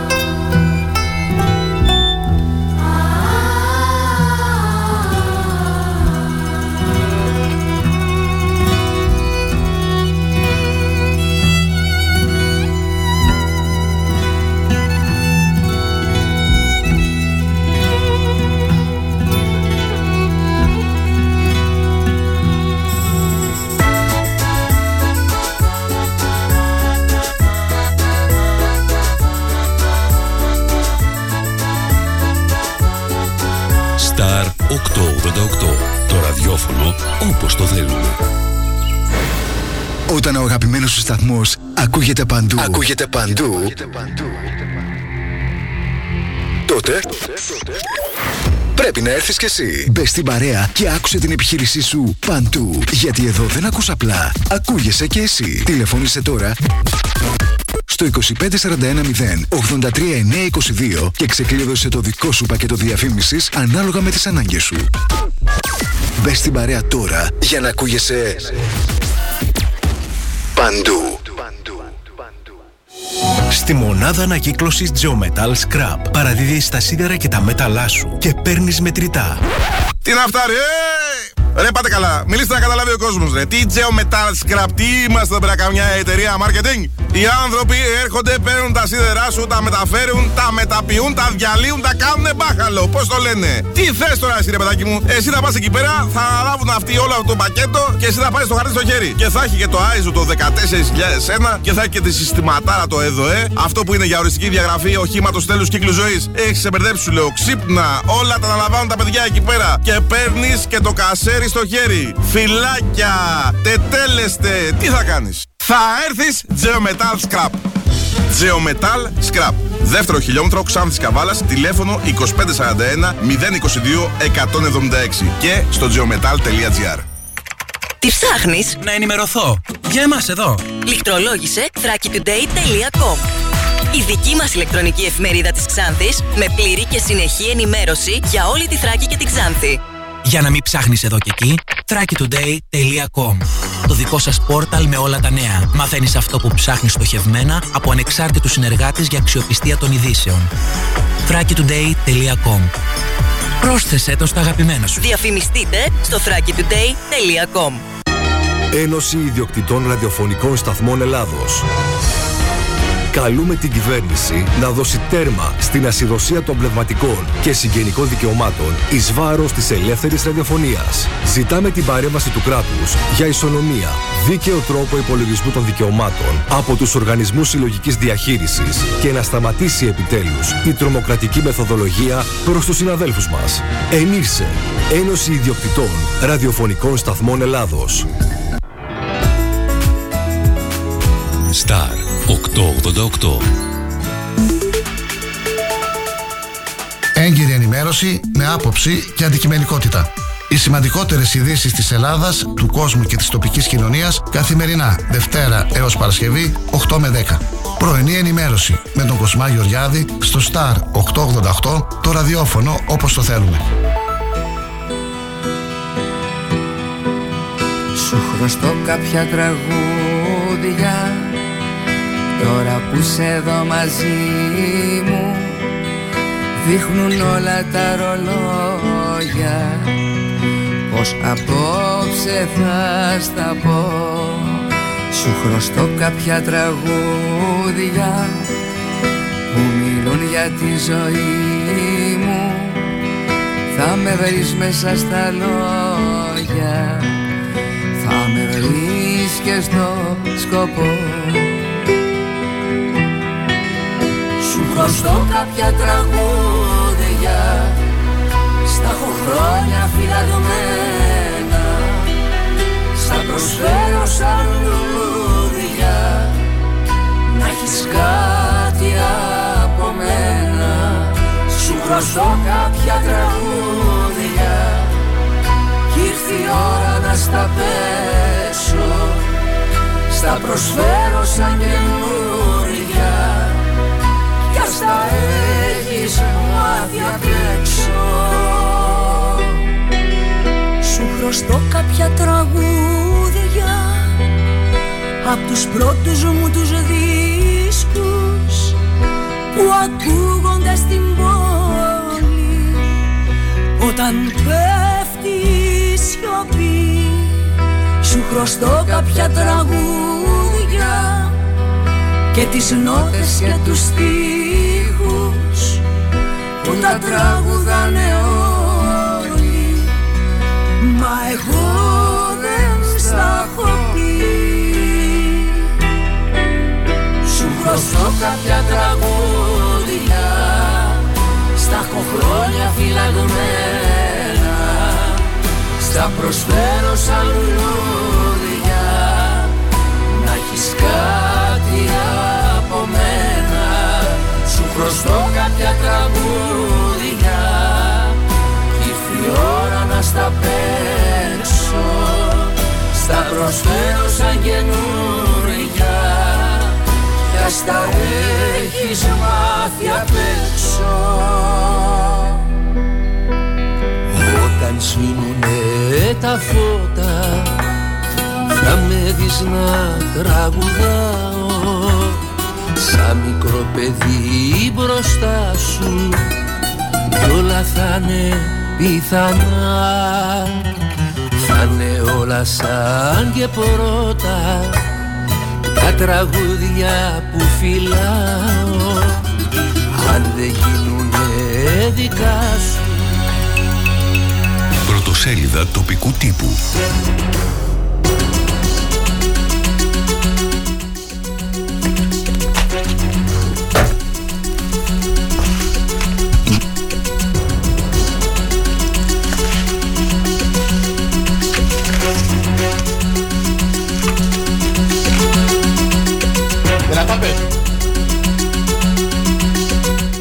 Με αλφαβητική σειρά ξεκινάμε με την εφημερίδα Αγώνας. Σήμερα Παρασκευή 9 Ιουνίου 2023. Παύλος Μαρινάκης, γραμματέας της Πολιτικής Επιτροπής της Νέας Δημοκρατίας. Ο Νίκος Φίλης ήταν ξεκάθαρος, μιλώντας ανοιχτά για τουρκική μειονότητα στη Θράκη. Την αντίδραση της Νέας Δημοκρατίας προκάλεσαν οι δηλώσεις του υποψήφιου βουλευτή του ΣΥΡΙΖΑ Νίκου Φίλη για την ύπαρξη τουρκικής μειονότητας στην Θράκη. Η δήλωση του γραμματέα της Πολιτικής Επιτροπής της Νέας Δημοκρατίας, του Παύλου του Μαρινάκη, σήμερα στον αγώνα. Άλλα θέματα στην εφημερίδα.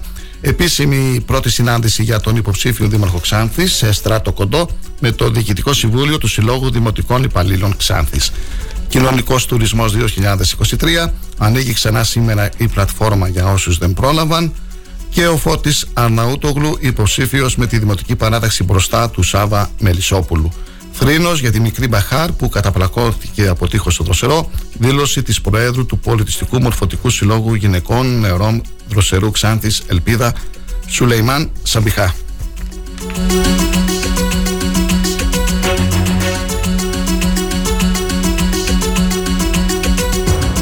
Συνεχίζουμε με την εφημερίδα Αδέσμευτη. Πρώτο θέμα, την ε, αποβολή του Νίκου Φίλη από τα ψηφοδέλτια του ΣΥΡΙΖΑ. Ζητάει με ανάρτησή του στο Facebook ο γνωστός δικηγόρος και μέλος του κόμματος της αξιωματικής αντιπολίτευσης Άγης Τάτσης.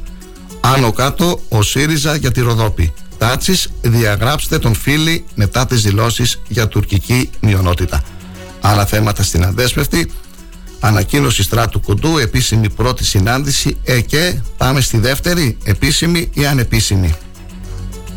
Στα αθλητικά, πώς η Ξάνθη έγινε ο λόγος ε, να κόψει το στοίχημα ο αείμνηστος ε, Γιώργος Γεωργίου μια απίστευτη εξιστόρηση για το πώς έστεινε αγώνες η Παράγκα.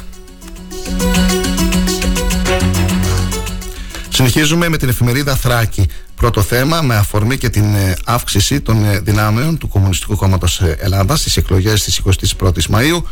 Έκλεισε και ο πέμπτος συνδυασμός για τον Δήμο Ξάνθης.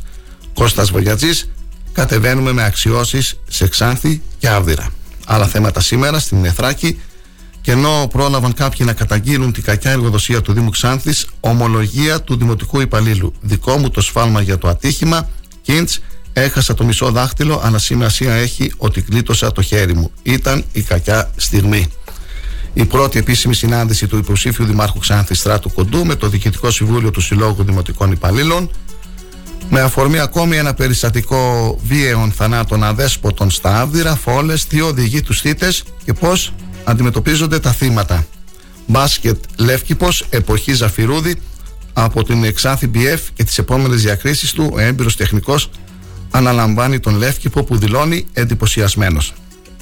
Και το θέλει, το πιστεύει και θα το αποδείξει. Αντίστροφη μέτρηση, παιχνίδι της χρονιάς στην Κυριακή, 5 η ώρα στον Επετινό, μεταξύ του Άρη και της Δόξας Βόλακα. Το μικρό πλεονέκτημα των γηπεδούχων.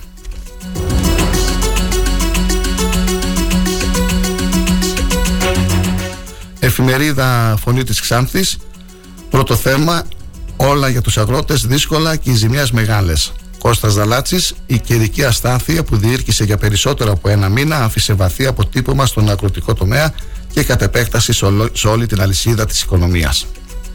Άλλα θέματα σήμερα στην ε, Φωνή της Ξάνθης. Δήμος Ξάνθης, αιτήσεις έως τις 30 Ιουνίου για τη ρύθμιση ληξιπρόθεσμων οφειλών. Επίσημη πρώτη συνάντηση για τον υποψήφιο Δήμαρχο Ξάνθης Στράτο Κοντό με το Διοικητικό Συμβούλιο του Συλλόγου Δημοτικών Υπαλλήλων Ξάνθης. Με επιτυχία πραγματοποιήθηκε ο ραδιομαραθώνιος Αγάπης για τη στήριξη του γυροκομείου. Επίσκεψη Χαρδαλιά με- και Κερίδης στην Εξάνθη με πολιτική χρειά και ξεκίνησαν και θα ολοκληρωθούν οι εργασίες στο ΔΑΚ σύμφωνα με τον α- ανταυτού αντιδήμαρχο Μανώλη Φανουράκη.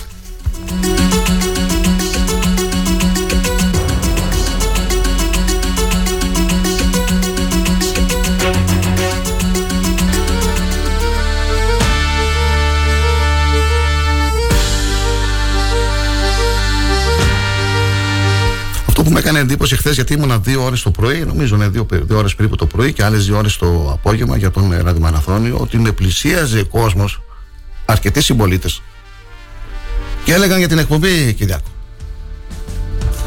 Έλεγαν για την εκπομπή. Μας ακούνε πολύ. Σας ευχαριστούμε για τα καλά σας λόγια.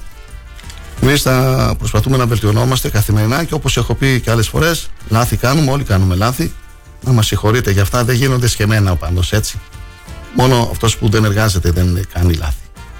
Σας ευχαριστούμε και εμείς έτσι θα συνεχίσουμε αξιόπιστα, αντικειμενικά, υπεύθυνα, με σοβαρότητα, χωρίς αποκλεισμούς, χωρίς συμβιβασμούς. Υγεία να έχουμε, να συνεχίζουμε να σας ενημερώνουμε. Και άκουσα καλά λόγια, πολύ καλά λόγια για το ποιοτικό πρόγραμμα του σταθμού, του Star 888 και για τις εκπομπές του, για τους άλλους τους συνεργάτες.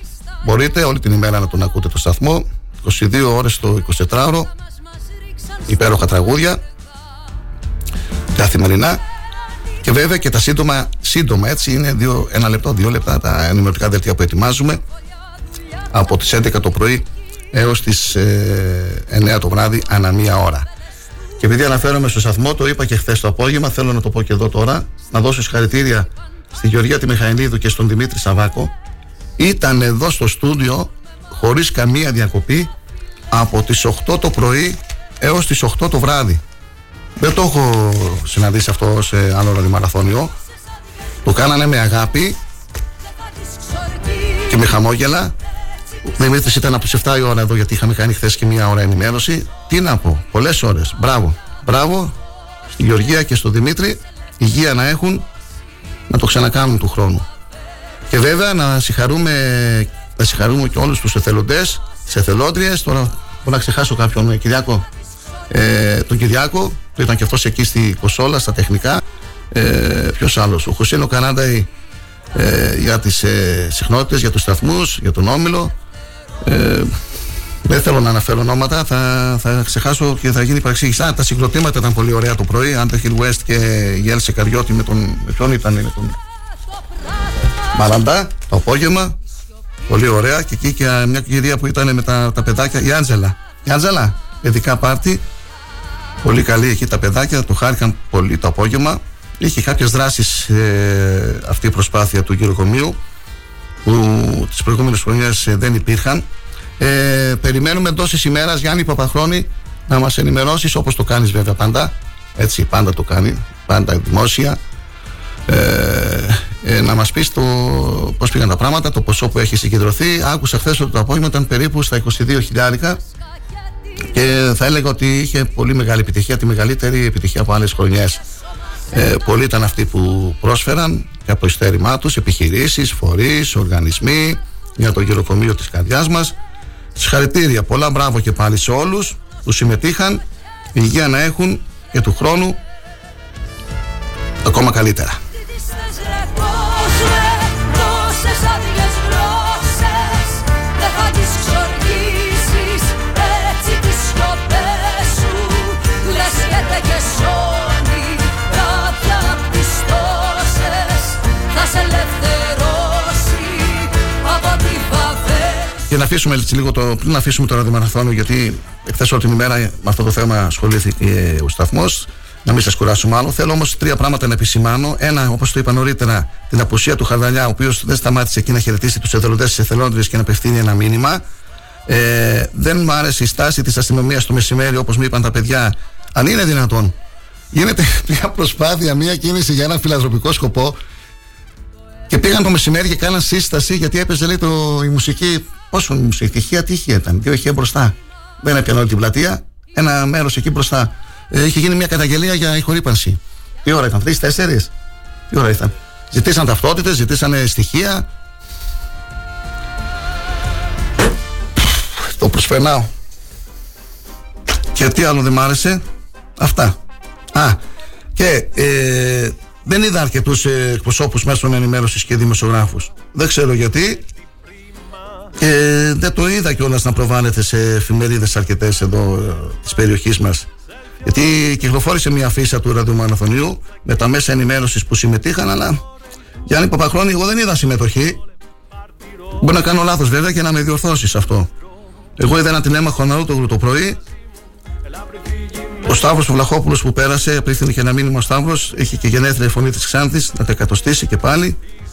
Ο Κανάτας ήταν εκεί, ο Κώστας ο Κανάτας, να έδειξε και βίντεο. Δεν είδα κάποιον άλλο. Τώρα, αν ήταν κάποιος άλλος συνάδελφος, να με συγχωρεί. Α το δει η διοίκηση του, του Γεροκομείου, η Οργανωτική Επιτροπή, γιατί βλέπω όλες τις εφημερίδες στο έντυπο. Απουσίαζαν όμως κάποιοι. Και δεν ξέρω και τον λόγο που απουσίαζαν. Πάμε τώρα στα θέματα μας. Ε, πριν από λίγες ημέρες είχαμε την πρώτη, όχι την πρώτη, ναι, ήταν η πρώτη ανακοίνωση ε, γνωστοποίηση της υποψηφιότητας του ε, στράτου του Κοντού που θα διεκδικήσει τον Δήμο Ξάνθης στις εκλογές που πλησιάζουν. Είναι μπροστά μας, είναι τον Οκτώβριο. Ε, και χθες στάλθηκε το πρώτο ενημερωτικό δελτίο για μια συνάντηση που είχε. Την πρώτη επίσημη συνάντηση με το Διοικητικό Συμβούλιο του Συλλόγου Δημοτικών Υπαλλήλων είχε ο υποψήφιος Δήμαρχος Ξάνθη Στράτος Κοντός συνοδευόμενος από τους συνεργάτες του ε, Δέσποινα Παρτσαλίδου και Αθανάσιου Χατζιαντονίου. Ο υποψήφιος Δήμαρχος Ξάνθη, συζητώντας για αρκετή ώρα με τους εκπροσώπους των εργαζομένων, ενημερώθηκε για τα προβλήματα που αντιμετωπίζουν. Επεσήμανε από την πλευρά του ότι θεωρεί μείζονο σημασία στη συνεργασία μεταξύ Δημοτικής Αρχής και Δημοτικών Υπαλλήλων στο πλαίσιο μιας επικοδομητικής σχέσης που πρέπει να υπάρχει για την επιτυχή πορεία του Δήμου. Όπως τόνισε, δεν θα μπορούσε να ξεκινήσει τον επίσημο προεκλογικό ταγώνα χωρίς προηγουμένως να έχει μια πρώτη επαφή με τους άμεσους συνεργάτες της Δημοτικής Αρχής, όπως χαρακτήρισε τους δημοτικούς υπαλλήλους, οι οποίοι γνωρίζουν από πρώτο χέρι τις ανάγκες και τα προβλήματα που πρέπει να επιλύονται για την ομαλή λειτουργία των υπηρεσιών του Δήμου και την άμεση εξυπηρέτηση των δημοτών. Σε αυτό το πλαίσιο, θεωρεί σημαντική προπόθεση ο Στράτος Κοντός την εξασφάλιση ενός ασφαλούς εργασιακού περιβάλλοντος προκειμένου να χαράσετε κοινή πορεία με την Δημοτική Αρχή, να θέτει τους στόχους και τους υπαλλήλους του Δήμου να συμβάλλουν με την εμπειρία τους στην υλοποίησή τους. Ο στόχος πάντοτε είναι το καλύτερο αποτέλεσμα για τον Δήμο και τους Δημότες. Όπως υπογράμμισε μεταξύ άλλων ο υποψήφιος Δήμαρχος Ξάνθης, οι καρέκλες των ερετών είναι προσωρινές, ενώ των υπαλλήλων μόνιμες. Επομένως, οι υπάλληλοι είναι για να υπηρετούν τον Δήμο και τους Δημότες και όχι τα προσωπικά συμφέροντα της εκάστοτε Δημοτικής Αρχής και των Δημοτικών Συμβούλων. Τέλος, ο ίδιος Επισήμανε πως επιθυμεί τακτικές συναντήσεις με τον Σύλλογο Δημοτικών Υπαλλήλων ώστε να γίνεται απολογισμός του έργου, διάλογος και ανταλλαγή απόψεων και προτάσεων στο πλαίσιο επίλυσης τυχών προβλημάτων με βασική αρχή την ίση μεταχείριση των υπαλλήλων, την αξιοκρατία, τη διαφάνεια και την νομιμότητα. Αυτή ήταν η ενημέρωση ε, που είχαμε, που μας στάλθηκε το σχετικό δελτίο από το γραφείο τύπου του υποψήφιου Δημάρχου Ξάνθης του Στράτου του Κοντού. Αυτός λιγάκι έντεχνος και εγώ μία σοπράνο. Αυτό δεν ήταν δεσμός, αυτό δεν ήταν σχέση. Στην άρση έμπαινα εγώ κι αυτή να μπαίνει θέση. Σε όλα διαφέραμε, κυρίως στην κουλτούρα Ήταν ένας πόλεμος πάνω σε παρτιτούρα. Εγώ να λέω μη να λέει κι αυτός να λέει Μιρέλα Τάγκο του φόρευα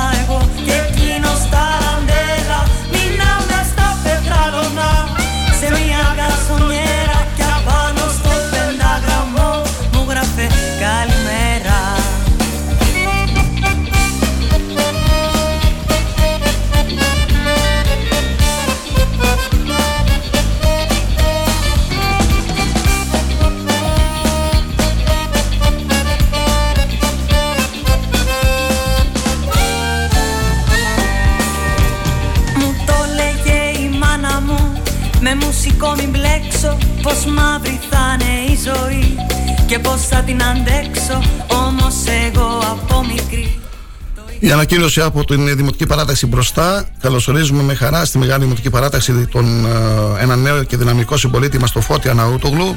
Τον ο Σάβας Μελισσόπουλος. Είναι 47 χρονών, ζει μόνιμα στην Εξάνθη και είναι πατρεμένος και πατέρας ενός παιδιού. Πτυχιούχο ΤΕΗ Διοίκησης και Οικονομίας του Τμήματος Διοίκησης Επιχειρήσεων και σήμερα δραστηριοποιείται ως ελεύθερος επαγγελματίας στον κλάδο των εκπαιδευτών νέων οδηγών αυτοκινήτων. Έχει ως χόμπι τη μουσική με την οποία ασχολείται από μικρή ηλικία. Αποφάσισε ο Φώτης Αναούτογλου να δραστηριοποιηθεί ενεργά στις επερχόμενες δημοτικές εκλογές, γιατί όπως ο ίδιος δηλώνει, διακατέχεται από έντονη επιθυμία προσφοράς προς το κοινωνικό σύνολο, αλλά και διότι θέλει να βοηθήσει στην επίλυση των πολλών προβλημάτων που αντιμετωπίζει σήμερα ο Δήμος μας.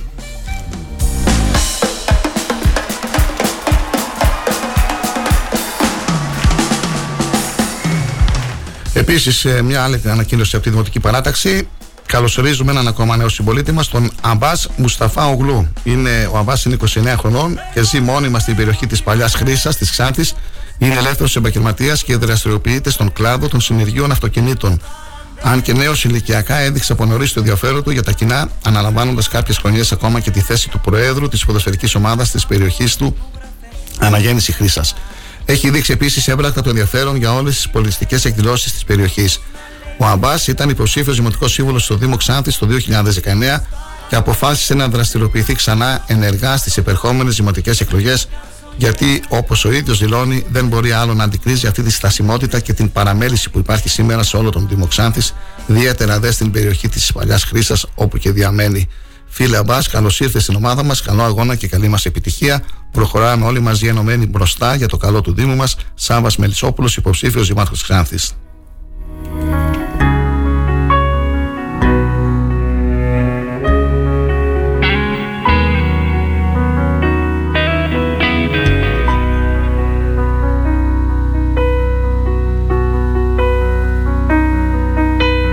Τη βέρα με στα δάχτυλα σου έπαιζες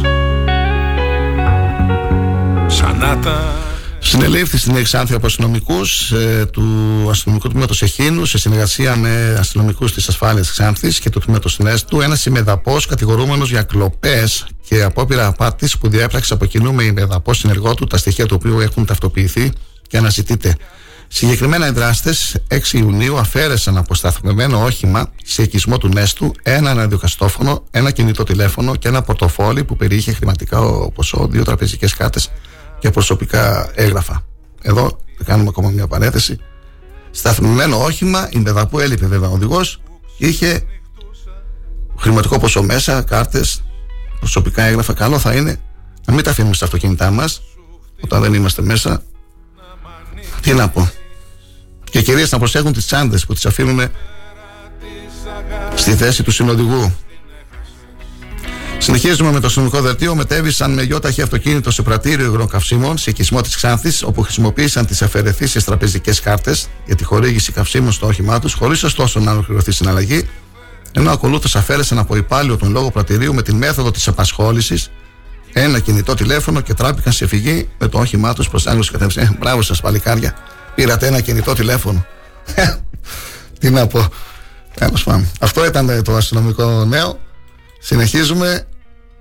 Ε, τι να πούμε άλλο, να πούμε για τα, για τα λουτρά.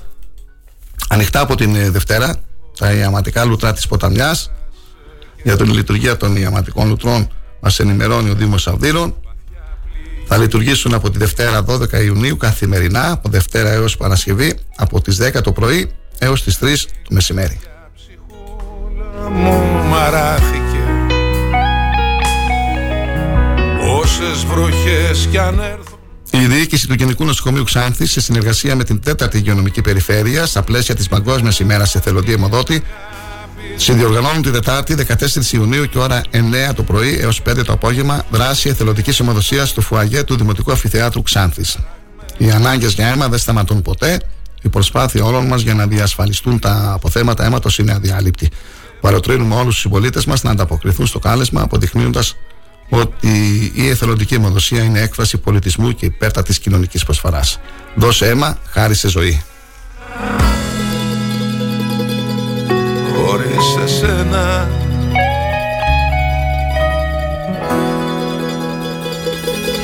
Χωρίς εσένα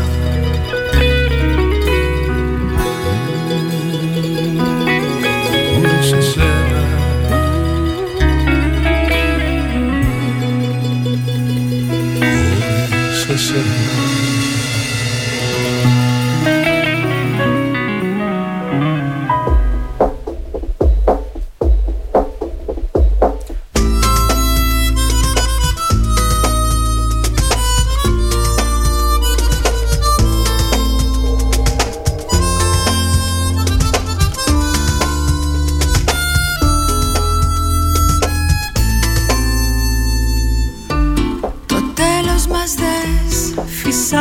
φυσάει μπροστά μένα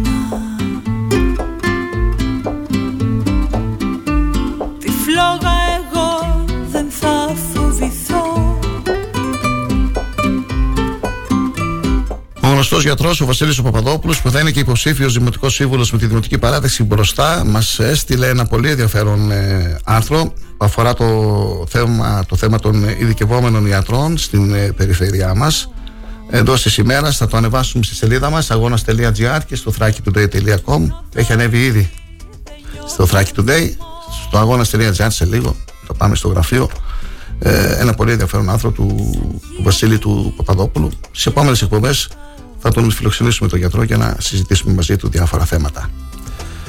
Η ώρα είναι 9 και 28 πρώτα λεπτά. Περνάει γρήγορα η ώρα.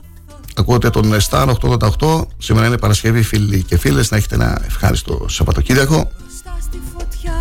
Ξέρω να σ' αγαπώ Και ε, μετά τις 9.30 έχουμε και την ενδιαφέρουσα συζήτηση, συνέντευξη με τον ε, Δημήτρη Χαϊτίδη για την ε, θεατρική παράσταση. Η ανακοίνωση του Δήμου, να την πούμε και αυτήν, ε, η ρύθμιση ληξιπρόθεσμων οφειλών αιτήσεις έως τις 30 Ιουνίου, ο Δήμος Ξάνθης ανακοινώνει τη ρύθμιση οφειλών που κατέστησαν ληξιπρόθεσμες μετά την ε, 1η Νοεμβρίου 2021 και ως την 1η Φεβρουαρίου 2023 συμπεριλαμβανομένης και της αναβίωσης των ρυθμίσεων και των άνθρωπων 165 έως και 172 που απολέστησαν, απολέστηκαν ή κατέστησαν μη εξυπηρετούμενες έως 1 Φεβρουαρίου 2023. Οι οφειλές μπορούν να ρυθμιστούν με κάποιες προϋποθέσεις η σχετική ανακοίνωση δημοσιεύεται στα ε, τοπικά site και στον ε, τύπο. Διαφημιστικό διάλειμμα και επιστρέφουμε. Πεθαίνεις εσύ, σε γεννάω εγώ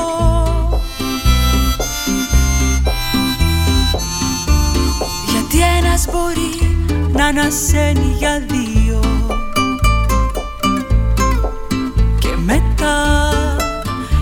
Και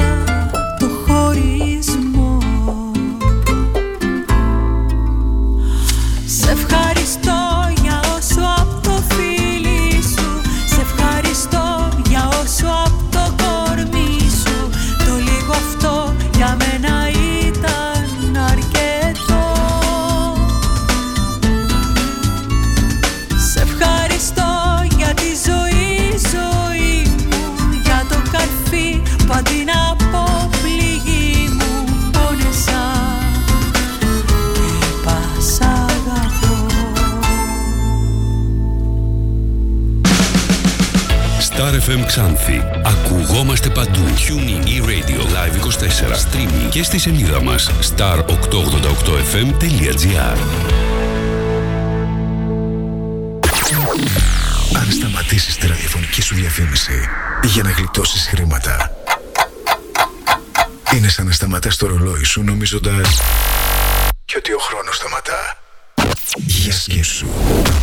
Star 88,8 Ώρα για φρεσκοψημένη μπουγάτσα και κακάο, αλλά και τον πρωινό σου καφέ. Για να έχεις μια νόστιμη μέρα, ξεκίνα από το σπιτικό. Το σπιτικό. Ώρα για απόλαυση. Delivery όλο το 24ωρο στο 25410 66969.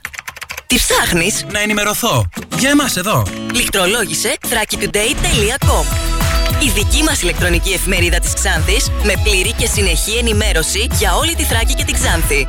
Για να μην ψάχνεις εδώ και εκεί, thrakitoday.com Το δικό σας πόρταλ με όλα τα νέα. Μαθαίνεις αυτό που ψάχνεις στοχευμένα από ανεξάρτητους συνεργάτες για αξιοπιστία των ειδήσεων. thrakitoday.com Πρόσθεσέ το στα αγαπημένα σου. Διαφημιστείτε στο thrakitoday.com Τώρα, τώρα τέλειωσε η δική μου υπομονή. Γιώργος Μαζονάκης, καλοκαίρι 2023. Hello, Xanthi. Στις 23 Ιουνίου, γήπεδο ΑΟΚΣ. Σας περιμένω στη συναυλία του καλοκαιριού για να προσθέσουμε μαζί έναν σταθμό στη μεγαλύτερη περιοδία που έχω κάνει μέχρι τώρα. Μας δοκτείτε. Προπόληση εισιτηρίων viva.gr Η αντικειμενική και σοβαρή ενημέρωση έχει ένα όνομα. Αγώνας. Η καθημερινή εφημερίδα της Τράκης με έδρα την Ξάνθη. Ενημέρωση με υπευθυνότητα για να μπορεί ο αναγνώστης να ενημερώνεται σωστά. Αγώνας. Εκδότης Κοσμάς Γεωργιάδης. Τηλέφωνο επικοινωνίας 25410 21717. Αγώνας. Καθημερινή εφημερίδα της Τράκης και ηλεκτρονικά στο www.agonas.gr Αγώνας. Δίπλα σας και συνεχίζουμε. Αδές έχει νέες κυκλοφορίες. Θα τις πάρουμε. Ωραία, πάρτες. Έφεραν και ενημέρωση. Και αυτήν τη θες; Ε, να μην πάρουμε λίγη. Τι άλλο θες, πες γρήγορα. Χμ, κάτι πιο καινούριο που να μην το είχαμε ξανά. Θέλω το πέστο στην Κασάνδρα. Να δω τι θα τα κάνεις όλα αυτά. Ντίνο, συγκεντρώσου για την εκπομπή ψωνίζουμε. Θα τα χρησιμοποιούμε κάθε Δευτέρα 6 με 8 στη Διαπασόν. Και ποιος θα τα κουβαλήσει όλα αυτά, μου λες; Εσύ, στον Star 888, στο ραδιόφωνο όπως το θέλουμε. Star 888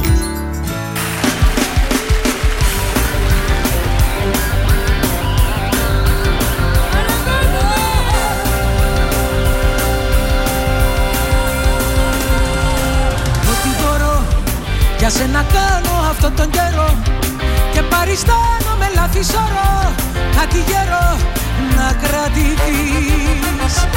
Ό,τι μπορείς για μένα κάνε και εσύ να χαρείς.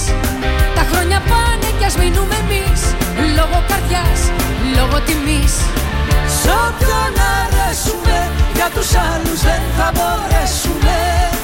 Πώς να χωρέσουμε τόσοι άνθρωποι στο κενό. Σ' όποιον αρέσουμε για τους άλλους δεν θα μπορέσουμε. Πώς να συνδέσουμε περιθώρια κι ουρανό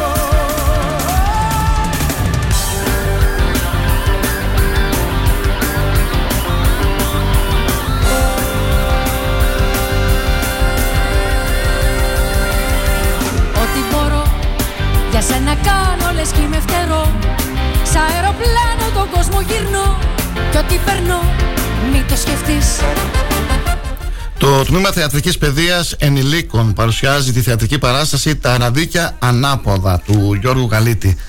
Κυριακή 11 Ιουνίου στις 8.30 το, το βράδυ. Σκηνοθεσία είναι του Δημήτρη Χαϊτίδη, η μουσική του Δημήτρη Πετρόπουλου και πληθώρα ηθοποιών. Η παράσταση θα δοθεί πίσω από το νηπιαγωγείο του Μαγικού. Έχουμε αναφερθεί και σε προηγούμενες εκπομπές ε, για αυτή την ε, θεατρική παράσταση της ε, θεα- θεατρικής ομάδας ενηλίκων του Κοινωνικού Κέντρου Σταύρους ε, Χαλιορής.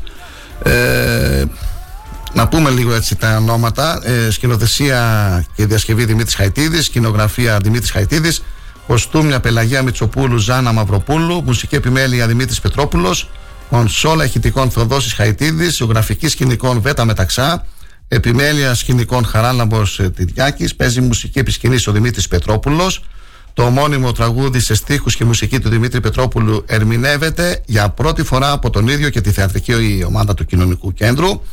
Ε, η ομάδα αυτή ευχαριστεί τον Νίκο Τελετών του Ελευθεριάδη για την ευγενική χορηγία των σκηνικών ε, και των αντικειμένων, την κριτική αδερφότητα Ξάνθης για την ευγενική χορηγία ενδυματολογικού υλικού και να πούμε και λίγα λόγια για το έργο. Τα ραδίκια ανάποδα είναι μια καταπληκτική σάτυρα της κοινωνίας όπου το μαύρο χιούμορ έχει την τιμητική του ευφιέσα το μαύρο χιούμορ που περικλεί ατάκες επί παντός επιστητού μέσα από 17 επικίδιους αναδεικνύεται όλη η παθογένεια της ελληνικής κοινωνίας δεν μένει τίποτα αγκέκυκτο από την εκπληκτική πένα του Γιώργου Γαλίτη. Η παθογένεια της λειτουργίας του δημοσίου, η πολιτική και η πολιτική με ήττα και μαμοκνιώτα, η μονολυθική κομματική λειτουργία, οι ψευτοκουτουλιάριδες, η προληπτική, η κριτική βεντέτα, Τα μέσα ενημέρωσης, η Εκκλησία, οι ίδρυκες του καλλιτεχνικού χώρου, η υψηλή κοινωνία, ο επιστημονικός κόσμος, ο χώρο της γαστρονομία, ο επαγγελματικός κόσμος, θέματα ομοφοβίας και αλκοολισμού παρουσιάζονται με σατυρική διάθεση που μετά το αβίαστο γέλιο αφήνουν μια γλυκόπικρη γεύση στις άκρες των χιλιών. Δεν βαριέσαι, υγεία να υπάρχει. Και κάπως έτσι συνηθίσαμε να ζούμε με τις παθογένειες. Δημήτρη Χαϊτίδη, καλή σας ημέρα και ευχαριστούμε πολύ που δεχτήκατε την ε, πρόσκλησή μας για να μας μιλήσετε για αυτή την θεατρική παράσταση. Καλημέρα σε εσάς κύριε Γεωργιάδη και σε όλους τους ακροατές σας. Πριν μιλήσουμε για αυτή την παράσταση, ε, θέλω λίγο να μας ενημερώσετε για αυτή την ε, ομάδα που λειτουργεί, ε, σε- που έχει δημιουργηθεί εκεί στο κοινωνικό κέντρο, Σταύρος Καλιορής, πότε έχετε ξεκινήσει, πόσοι συμμετέχουν, μιλάμε για ένα τμήμα θεατρικής παιδείας ενηλίκων, έτσι. Ναι, ναι. Ε, τα τμήματα θεατρικής παιδείας στο κοινωνικό κέντρο Σταύρος Χαλιορής ξεκίνησαν να λειτουργούν από το 2017. Ε, μετά από πρόταση του τότε Προέδρου του κύριου Παραστατίδη δέχτηκα να ασχοληθώ με τα τμήματα θεατρικής παιδείας και ξεκινήσαμε δειλά-δειλά εκείνη τη χρονιά. Η συμμετοχή βέβαια ήταν πολύ περιορισμένη και στα δύο τμήματα και στο παιδικό και στο τμήμα ενηλίκων. Ε, όταν όμως ε, κάναμε την πρώτη μας παράσταση στο τέλος ε, της εκπαιδευτικής χρονιάς ε, την επόμενη χρονιά το, τα τμήματα πλησιώθηκαν από πολύ περισσότερο κόσμο. Ε, το, η πανδημία βέβαια κάπως ε, μας ε, σταμάτησε. Κάναμε βέβαια ένα, δι- τα, κάναμε αυτά τα ραδίκια ανάποδα διαδικτυακά και πέρσι επανήλθαμε με τις εκκλησιάζουσες του Αριστοφάνη και φέτος είπαμε να τα ραδίκια ανάποδα να τα παρουσιάσουμε σε μια κανονική παράσταση, σε μια διασκευή που έχω κάνει.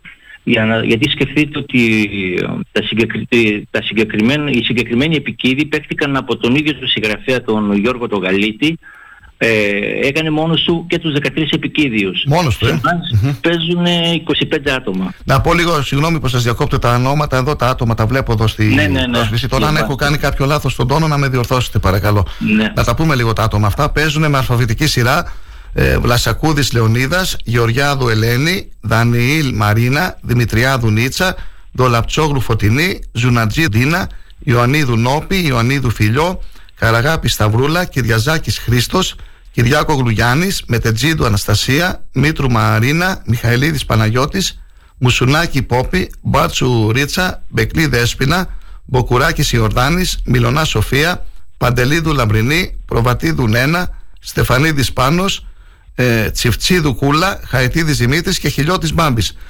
Τους γνωρίζουμε τους περισσότερους, ε, κύριε Χαϊτίδη, γνωστοί στην τοπική κοινωνία. Είναι γνωστοί ε, μες στην κοινωνία της Ξάνθης, οι περισσότεροι. Είναι οι άνθρωποι της διπλανής πόρτας. Δε- Δεν έχουν α, την πρόθεση να γίνουν καλλιτέχνες, ε, απλά έρχονται εκεί για να, για να ξεδώσουν, ε, για να το ευχαριστηθούν. Ευχαριστιόνται βέβαια, έτσι. Εννοείται. Ναι, ναι, ναι. Όλη τη χρονιά δεν ξεκινάμε τη, το... Πότε ξεκινήσατε τις πρόβες για αυτή την θεατρική παράσταση; Να σας πω πώς ξεκινάει το τμήμα. Δηλαδή ξεκινάμε στις 1 Οκτωβρίου, για κανένα δίμηνο κάνουμε θεατρικά παιχνίδια. Ε, μετά ανάλογα με το δυναμικό που υπάρχει, γιατί κάθε φορά είναι και διαφορετικό, έρχονται όλο και περισσότεροι. Ήδη από φέτος, από τώρα μου λένε για του χρόνου που, θα- άτομα που θα έρθουν καινούρια και δεν ξέρω τι έργο θα μπορέσω να βρω για να μπορέσω να... Γιατί έχουμε το, ε, κάνουμε το εξής. συμμετέχουν όλα τα άτομα που έρχονται στην α, παράσταση. Δεν κάνουμε επιλογή από τα άτομα για να παίξουν στη, σε μια παράσταση. Γιατί εμάς η φιλοσοφία μας είναι τελείως ε, διαφορετική. Δεν είμαστε η θεατρική ομάδα που θα ανεβάσει ένα έργο, θα κάνει επιλογή τους καλύτερους που έχει από τη... Με προλάβατε, για να αυτό παίξει ήθελα το να σας συγκεκριμένο θέσω το έργο. ερώτημα. Δηλαδή, όλοι αυτοί που συμμετέχουν σε αυτή την ομάδα θα παίξουν και το και θέατρο, έτσι; Αυτό λέτε. Ναι, ναι, ναι, ναι. Μάλιστα. Όσοι έρχονται και παρακολουθούν τα μαθήματα παίζουν ε, στην παράσταση. Όλοι. Θα κάνω μια και τέτοια διασκευή κάθε φορά ώστε να παίξουν όλοι. Πόση ώρα κρατάει αυτό το, το έργο, Αυτό θα κρατάει γύρω στη 1 ώρα και 40 λεπτά, έτσι όπως το έχουμε χρονομετρήσει στις πρόβες. Ο χώρος Είναι μια αυτός που καλή- είναι, είναι στο νηπιαγωγείο πίσω, που Ο χώρος είναι μαγικό; ακριβώς πίσω από τον νηπιαγωγείο και από πίσω είναι το παλιό δημοτικό σχολείο. Εκεί μπροστά είναι στημένη η εξέδρα και εκεί θα γίνει... Η είσοδος είναι ελεύθερη, έτσι; Η είσοδος είναι ελεύθερη, ναι, δεν βάζουμε εισιτήριο. 8.30 Και ώρα. περιμένουμε όλο τον κόσμο να έρθει για- και να ευχαριστηθεί την συγκεκριμένη παράσταση γιατί είναι σατυρική επικίδη που σατυρίζουν τα πάντα. Τα είπατε. Ε, διαβάσετε Μήπως θα αυτό υπάρξει το σάτυρα πρόγραμμα. και για την περιοχή μας, κάποια κείμενα θα έχουν όχι, σχέση; όχι, όχι, όχι, όχι, δεν, δεν υπάρχει κάτι τυπικό. Είναι γενικά κοινωνικά θέματα. Γενικά θέματα. Μάλιστα. Ναι. Πότε είπατε ξεκίνησε αυτή η Ε, δουλειά, ναι, η πρόβα. ε, οι πρόβες ξεκινήσαν ε, και γύρω στα Χριστούγεννα. Ξεκινήσαμε. Οι ώρες μας βέβαια είναι περιορισμένες γιατί ε, στο κοινωνικό κέντρο λειτουργούν πάρα πολλά τμήματα και εμείς έχουμε μια συγκεκριμένη ώρα την Παρασκευή. Έχουμε 5 με 6 και 4 το παιδικό θεατρικό και 6,5 με 8 είναι το τμήμα ενηλίκων. Κάνουμε μια μισή ώρα την εβδομάδα. Έχετε και παιδικό Αυτό- τμήμα. ναι, βέβαια. Αύριο είναι η παράσταση του παιδικού θεατρικού τμήματος με το έργο της ε, Ζόρς ε, Σαρίου, ο Γιάννης ο Στρατιώτης. Σε ποιο χώρο θα γίνει, Στον ίδιο χώρο. Στον ίδιο χώρο, Είναι μάλιστα. Στον ίδιο χώρο. Ωραία. ναι. Έχετε σκεφτεί ποιο έργο θα ανεβάσετε την επόμενη χρονιά ή είναι νωρίς ακόμα; Ό- Όχι, είναι πολύ νωρίς. Ακόμα και όταν ξεκινάμε, δεν ξέρουμε ποιο έργο θα ανεβάσουμε. Ναι. Στην πορεία, βλέποντας το δυναμικό, βλέποντας τις δυνατότητες της ομάδας, κάνω την επιλογή του έργου. Ωραία. Θα έρθουμε να το δούμε. Καλούμε και τον κόσμο της Ξάνθης να έρθει εκεί, Περιμένουμε να και διασκεδάσει. κάνω και Ένα κάλεσμα σε όλο τον κόσμο της Ξάνθης να έρθει να απολαύσει μια ευχάριστη παράσταση. Μπορεί ο τίτλος να τρομάζει λίγο, τα ραδίκια ανάποδα, Ναι. αλλά σας πληροφορώ ότι θα γελάσετε με την ψυχή σας. Ευχαριστούμε πολύ. Καλή επιτυχία. Γεια να σας. είστε καλά, εγώ ευχαριστώ κύριε Γιώργη.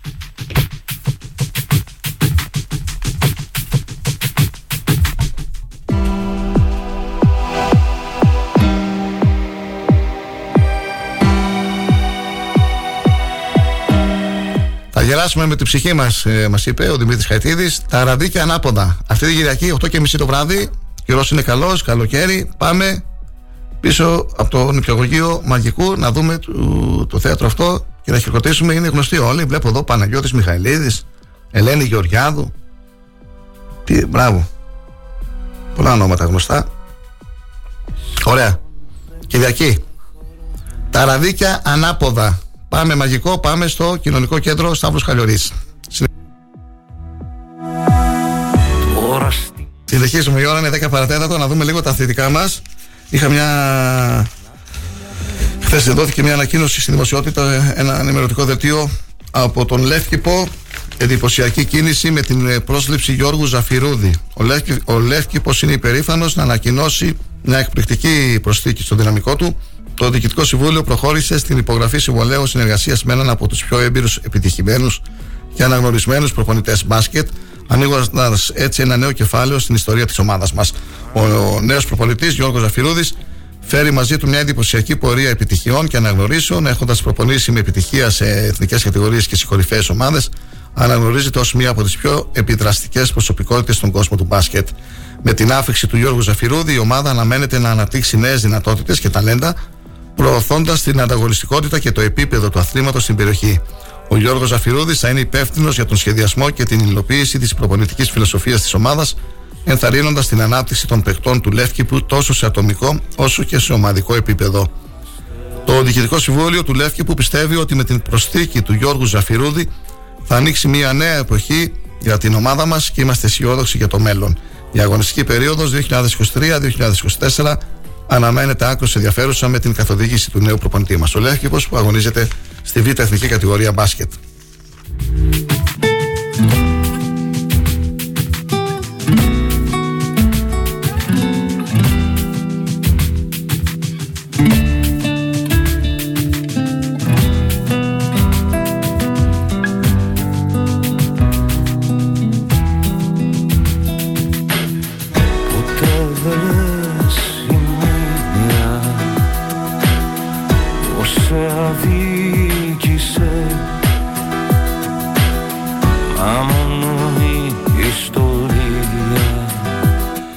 Συνεχίζονται και σήμερα οι εγγραφές για το, εγγραφές μελών για τον εραστέχνη ΑΟΚΣ από τις 6 το απόγευμα έως τις 9 το βράδυ στο χώρο εκεί του Πολιτιστικού Συλλόγου των Σπαρτάκων που βρίσκονται στο, που βρίσκονται στο γήπεδο του ΑΟΚΣ. Ετοιμαζόμαστε για τον μεγάλο αγώνα της ομάδας μας να επιστρέψει εκεί που ανήκει.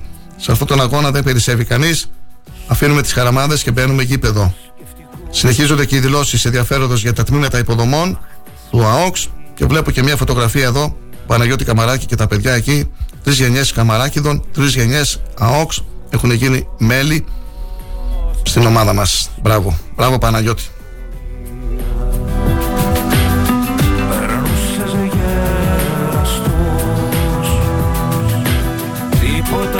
Ήθελα να μιλήσω με κάποιον άνθρωπο του Άρη Πετινού, αλλά δεν μπόρεσα να το πετύχω. Με τον Βασίλη το Ρωσίδη δεν πειράζει. Εμείς θα το πούμε, το, θα δώσουμε το μήνυμα. Πολύ κρίσιμο παιχνίδι, μεγάλο παιχνίδι για την ομάδα του Άρη Πετινού για να ανέβει στην ε, τρίτη εθνική κατηγορία.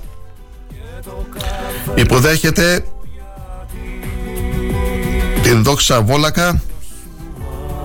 Να δούμε λίγο την ε, τελευταία αγωνιστική. Ηρακλής Αμμουδιά Νίκη Ευκαρπίας. Χρυσέλης Γιατητή από την Έψη Καλκιδική. Ορφαία Ελευθερούπολης Ωραία Ορεστιάδας. Ο κ. Αρβεστόπουλος και Άρης Πετινού Δόξα Βόλακα. Ρεπό έχει ομάδα σιδηροχωρίου.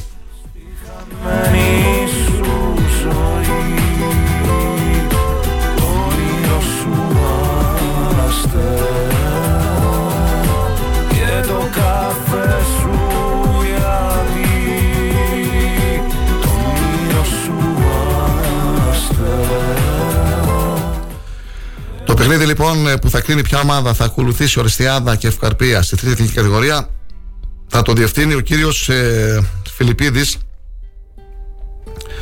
Με βοηθούς τους κυρίους ε, Κατσαντόρα και Νασιούλη από την Ένωση Ποδοσφαιρικών Σωματείων Εύρου Άρης Πετινού Δόξα Βόλακα στο γήπεδο του Πετινού. Αυτή την Κυριακή στις 5 η ώρα το απόγευμα. Οι τρεις ομάδες που έχουν πάρει το εισιτήριο οι ομάδες που, που έχουν πάρει το εισιτήριο, οι δύο οι ομάδες είναι ο Ρέι Ορεστιάδας και η Νίκη Ευκαρπίας. Και τώρα γίνεται μάχη για την ε, τρίτη θέση, για την τρίτη ομάδα που θα ανέβει στη τρίτη εθνική κατηγορία. Έχει τους ίδιους βαθμούς. Ε, ο Άρης Πετινού με τη Δόξα Βόλακα, βέβαια, ο Άρης Πετινού έχει τον ε, πλεονέκτημα, καλύτερη διαφορά. Όχι δεν πρέπει, δεν πρέπει να συναντηθούμε Η στρατιώτικη ομάδα που θέλει δύο αποτελέσματα και νίκη και ισοπαλία για την ε, άνοδο. Η Δόξα Βόλακα θέλει μόνο την νίκη. Αυτό δεν σημαίνει βέβαια ότι ο Άρης Πετινού δεν θα πρέπει να παίξει για την νίκη. Νίκη και άνοδος. Αλλά και με την ισοπαλία μπορεί να πετύχει τον ε, στόχο. Στη Βηρητό και στην Οστιά Όχι δεν πρέπει, δεν πρέπει Ο Ρέσο Ρεσιάδα 11 βαθμοί, νίκη Ευχαρπία 10, οι δύο ομάδες που έχουν πάρει το εισιτήριο στην τρίτη εθνική κατηγορία, εκεί που θα αγωνίζεται για ακόμη μια χρονιά και ο Άρης Σαββάτου. Άρης Πετινού, Δόξα Βόλακα 9 βαθμοί, Ηρακλής Αμμουδιάς 5, Ορφαία Ελευθερούπολης 5 και Δόξα Νέο Σιδηροχωρίου στη τελευταία θέση έχει έναν βαθμό. Καλή επιτυχία στον ε, Άρη Πετινού. Έχει το πλεονέκτημα να ανέβει ακόμα και με ισοπαλία. Να πάμε στο γήπεδο να βοηθήσουμε και αυτή την ομάδα για να μας εκπροσωπήσει στην ε, τρίτη εθνική κατηγορία να έχουμε δύο ομάδες γιατί όπως είναι γνωστό ο Ορφέας Ξάνθης έχει υποβιβαστεί στην ΕΠΣ Ξάνθης.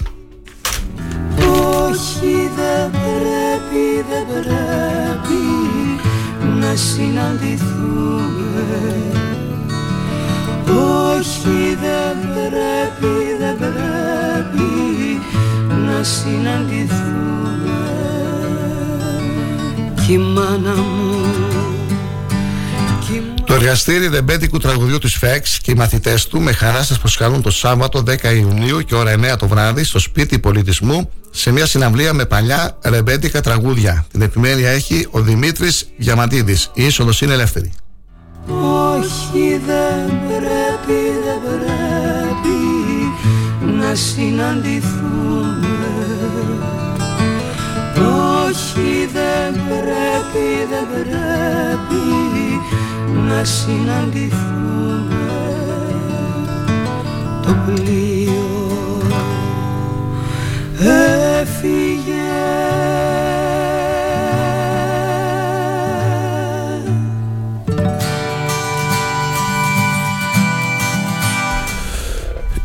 Ο Αντιπεριφερειάρχης Άνθης ο Κώστας Τσοκουτίδης μας καλεί στην ε, συνέντευξη τύπου που θα δοθεί σήμερα στις 12 η ώρα στην αίθουσα συνεδριάσεων της Περιφερειακής Ενότητας Ξάνθης.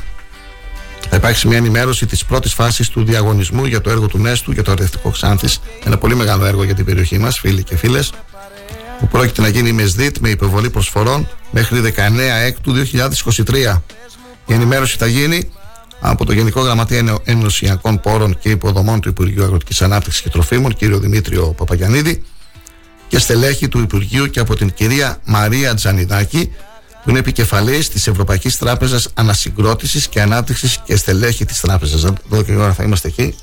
Ενδιαφέρουσα αυτή θα είναι η συνέντευξη, η συζήτηση γιατί το έργο είναι μεγάλο. Μιλάμε για το αρτευτικό της ε, Ξάνθης. 12 η ώρα σήμερα στην Περιφερειακή Ενότητα.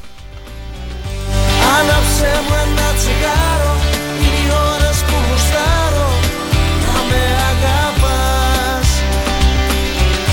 Χώμα ασφαλτός και σκόνη Η Ελλάδα δεν τελειώνει Όπου και να πας. Άναψε μου ένα τσιγάρο. Και ενημέρωση από τον Αντιδήμαρχο Τεχνικών Υπηρεσιών, τον κύριο Γιάννη Ζερεμίδη, ε, για κάποιες εργασίες που γίνονται διαγράμμισης. Σήμερα Παρασκευή θα πραγματοποιούνται εργασίες διαγράμμισης του έργου Αποκατάσταση οδοστρωμάτων οδικού δικτύου Δήμου Ξάνθης, εργολαβία αποκατάσταση διαγραμμίσεων, διαγραμμίσεων του οδικού δικτύου του Δήμου Ξάνθης στις περιοχές Βάρνα, στην Καλιθέα, Αλεξάνδρου Παπάγου, στη Χρύσα, Γυροκομείου, Ηλιουπόλεω και Πραξιτέλου. Οι εν λόγω εργασίες θα έχουν ως αποτέλεσμα την τροποποίηση της κυκλοφορίας στι παραπάνω οδούς και η προσπέρα- προσπέλαση θα πραγματοποιηθεί μέσω των άλλων λωρίδων ή μέσω της εναλλάξ κυκλοφορίας. Παρακαλούμε για την κατανόηση και την προσοχή σας το μήνυμα του κ. Ζερενίδη για τους φίλους οδηγούς να δείξουν κατανόηση. μια γουλιά καφέ Κι όπως πάμε στην Αθήνα Ας μην φτάσουμε ποτέ Χώμα ασφαλτός και σκόνη Η Ελλάδα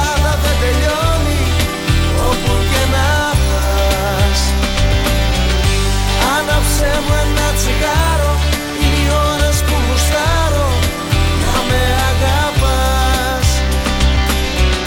Χώμα ασφαλτός και σκόνη Η Ελλάδα δεν τελειώνει Όπου και να πας.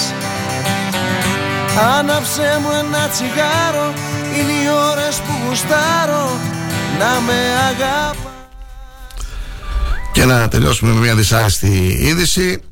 Έφυγε από τη ζωή σε ηλικία 55 ετών ο Γιάννης Παναγούλιας, γιος του αίμνηστου Έλληνα προπονητή Αρκέτα Παναγούλια. Ο Γιάννης Παναγούλιας διέμεινε στην Βιρτζίνια τον ΗΠΑ και όπως έχει γίνει γνωστό, πέθανε στον ύπνο του χωρίς να αντιμετωπίζει κάποιο πρόβλημα υγείας. Μαζί με την αδερφή του Δέσπινα ήταν τα δύο παιδιά του σπουδαίου Αλκέτα Παναγούλια. Θυμίζουμε ότι ο Αρκέτας Παναγούλιας καθοδήγησε την εθνική ομάδα στην παρθενική της παρουσίας σε τελική φάση Ευρωπαϊκού Πρωταθλήματος 1980 και Παγκοσμίου Κυπέλου 1994. Αυτά. Σύντομα ενημερωτικά δελτία ειδήσεων από τις 11 έως τις 9. Μείνετε συντονισμένοι στο Star 888 και ακούστε το υπόλοιπο μουσικό πρόγραμμα του σταθμού. Εμείς θα, θα ανανεώσουμε το ραντεβού μας για το πρωί της ε, Δευτέρας, πρώτο Θεός, περίπου στις 8. Και να κλείσω την εκπομπή μου όπως την ξεκίνησα με το κείμενο της Μαρίας Εμμανουλίδου στην έκθεση της Ανθής Κουρτίδου για το ραδιομαραθώνιο ζωγραφίζω και, και εδώ για το γεροκομείο μπράβο στην Ανθή. Πολύ ωραία ήταν και η έκθεση και η παρουσίαση.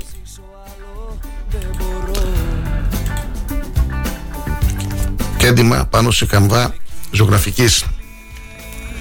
Γράφει λοιπόν η Μαρία Εμμανουηλίδου. Θα σ' αγαπώ για πάντα. Κάπως έτσι ξεκίνησε η ζωή τους. Χέρι-χέρι περπάτησαν μαζί και η αγάπη τους έφερε τη ζωή. Τη δική μας ζωή. Αυτά τα χέρια μας αγκάλιασαν, μας προστάτευσαν, μας άγγιξαν τρυφερά, μας μεγάλωσαν. Για δες όμως η Ανατολή έφερε τη Δύση. Τη δική τους Δύση και τώρα τα δικά μας χέρια τους αγκαλιάζουν, τους προστατεύουν, τους αγγίζουν τρυφερά. Δεν χρειάζονται πολλά.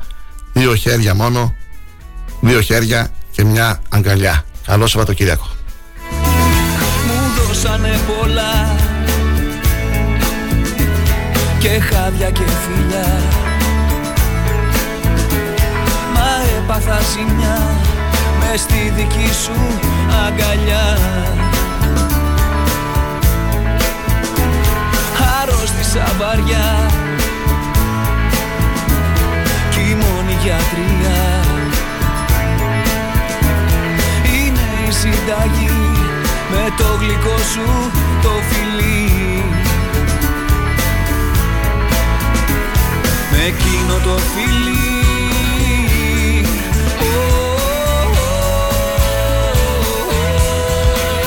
Το φίλι σου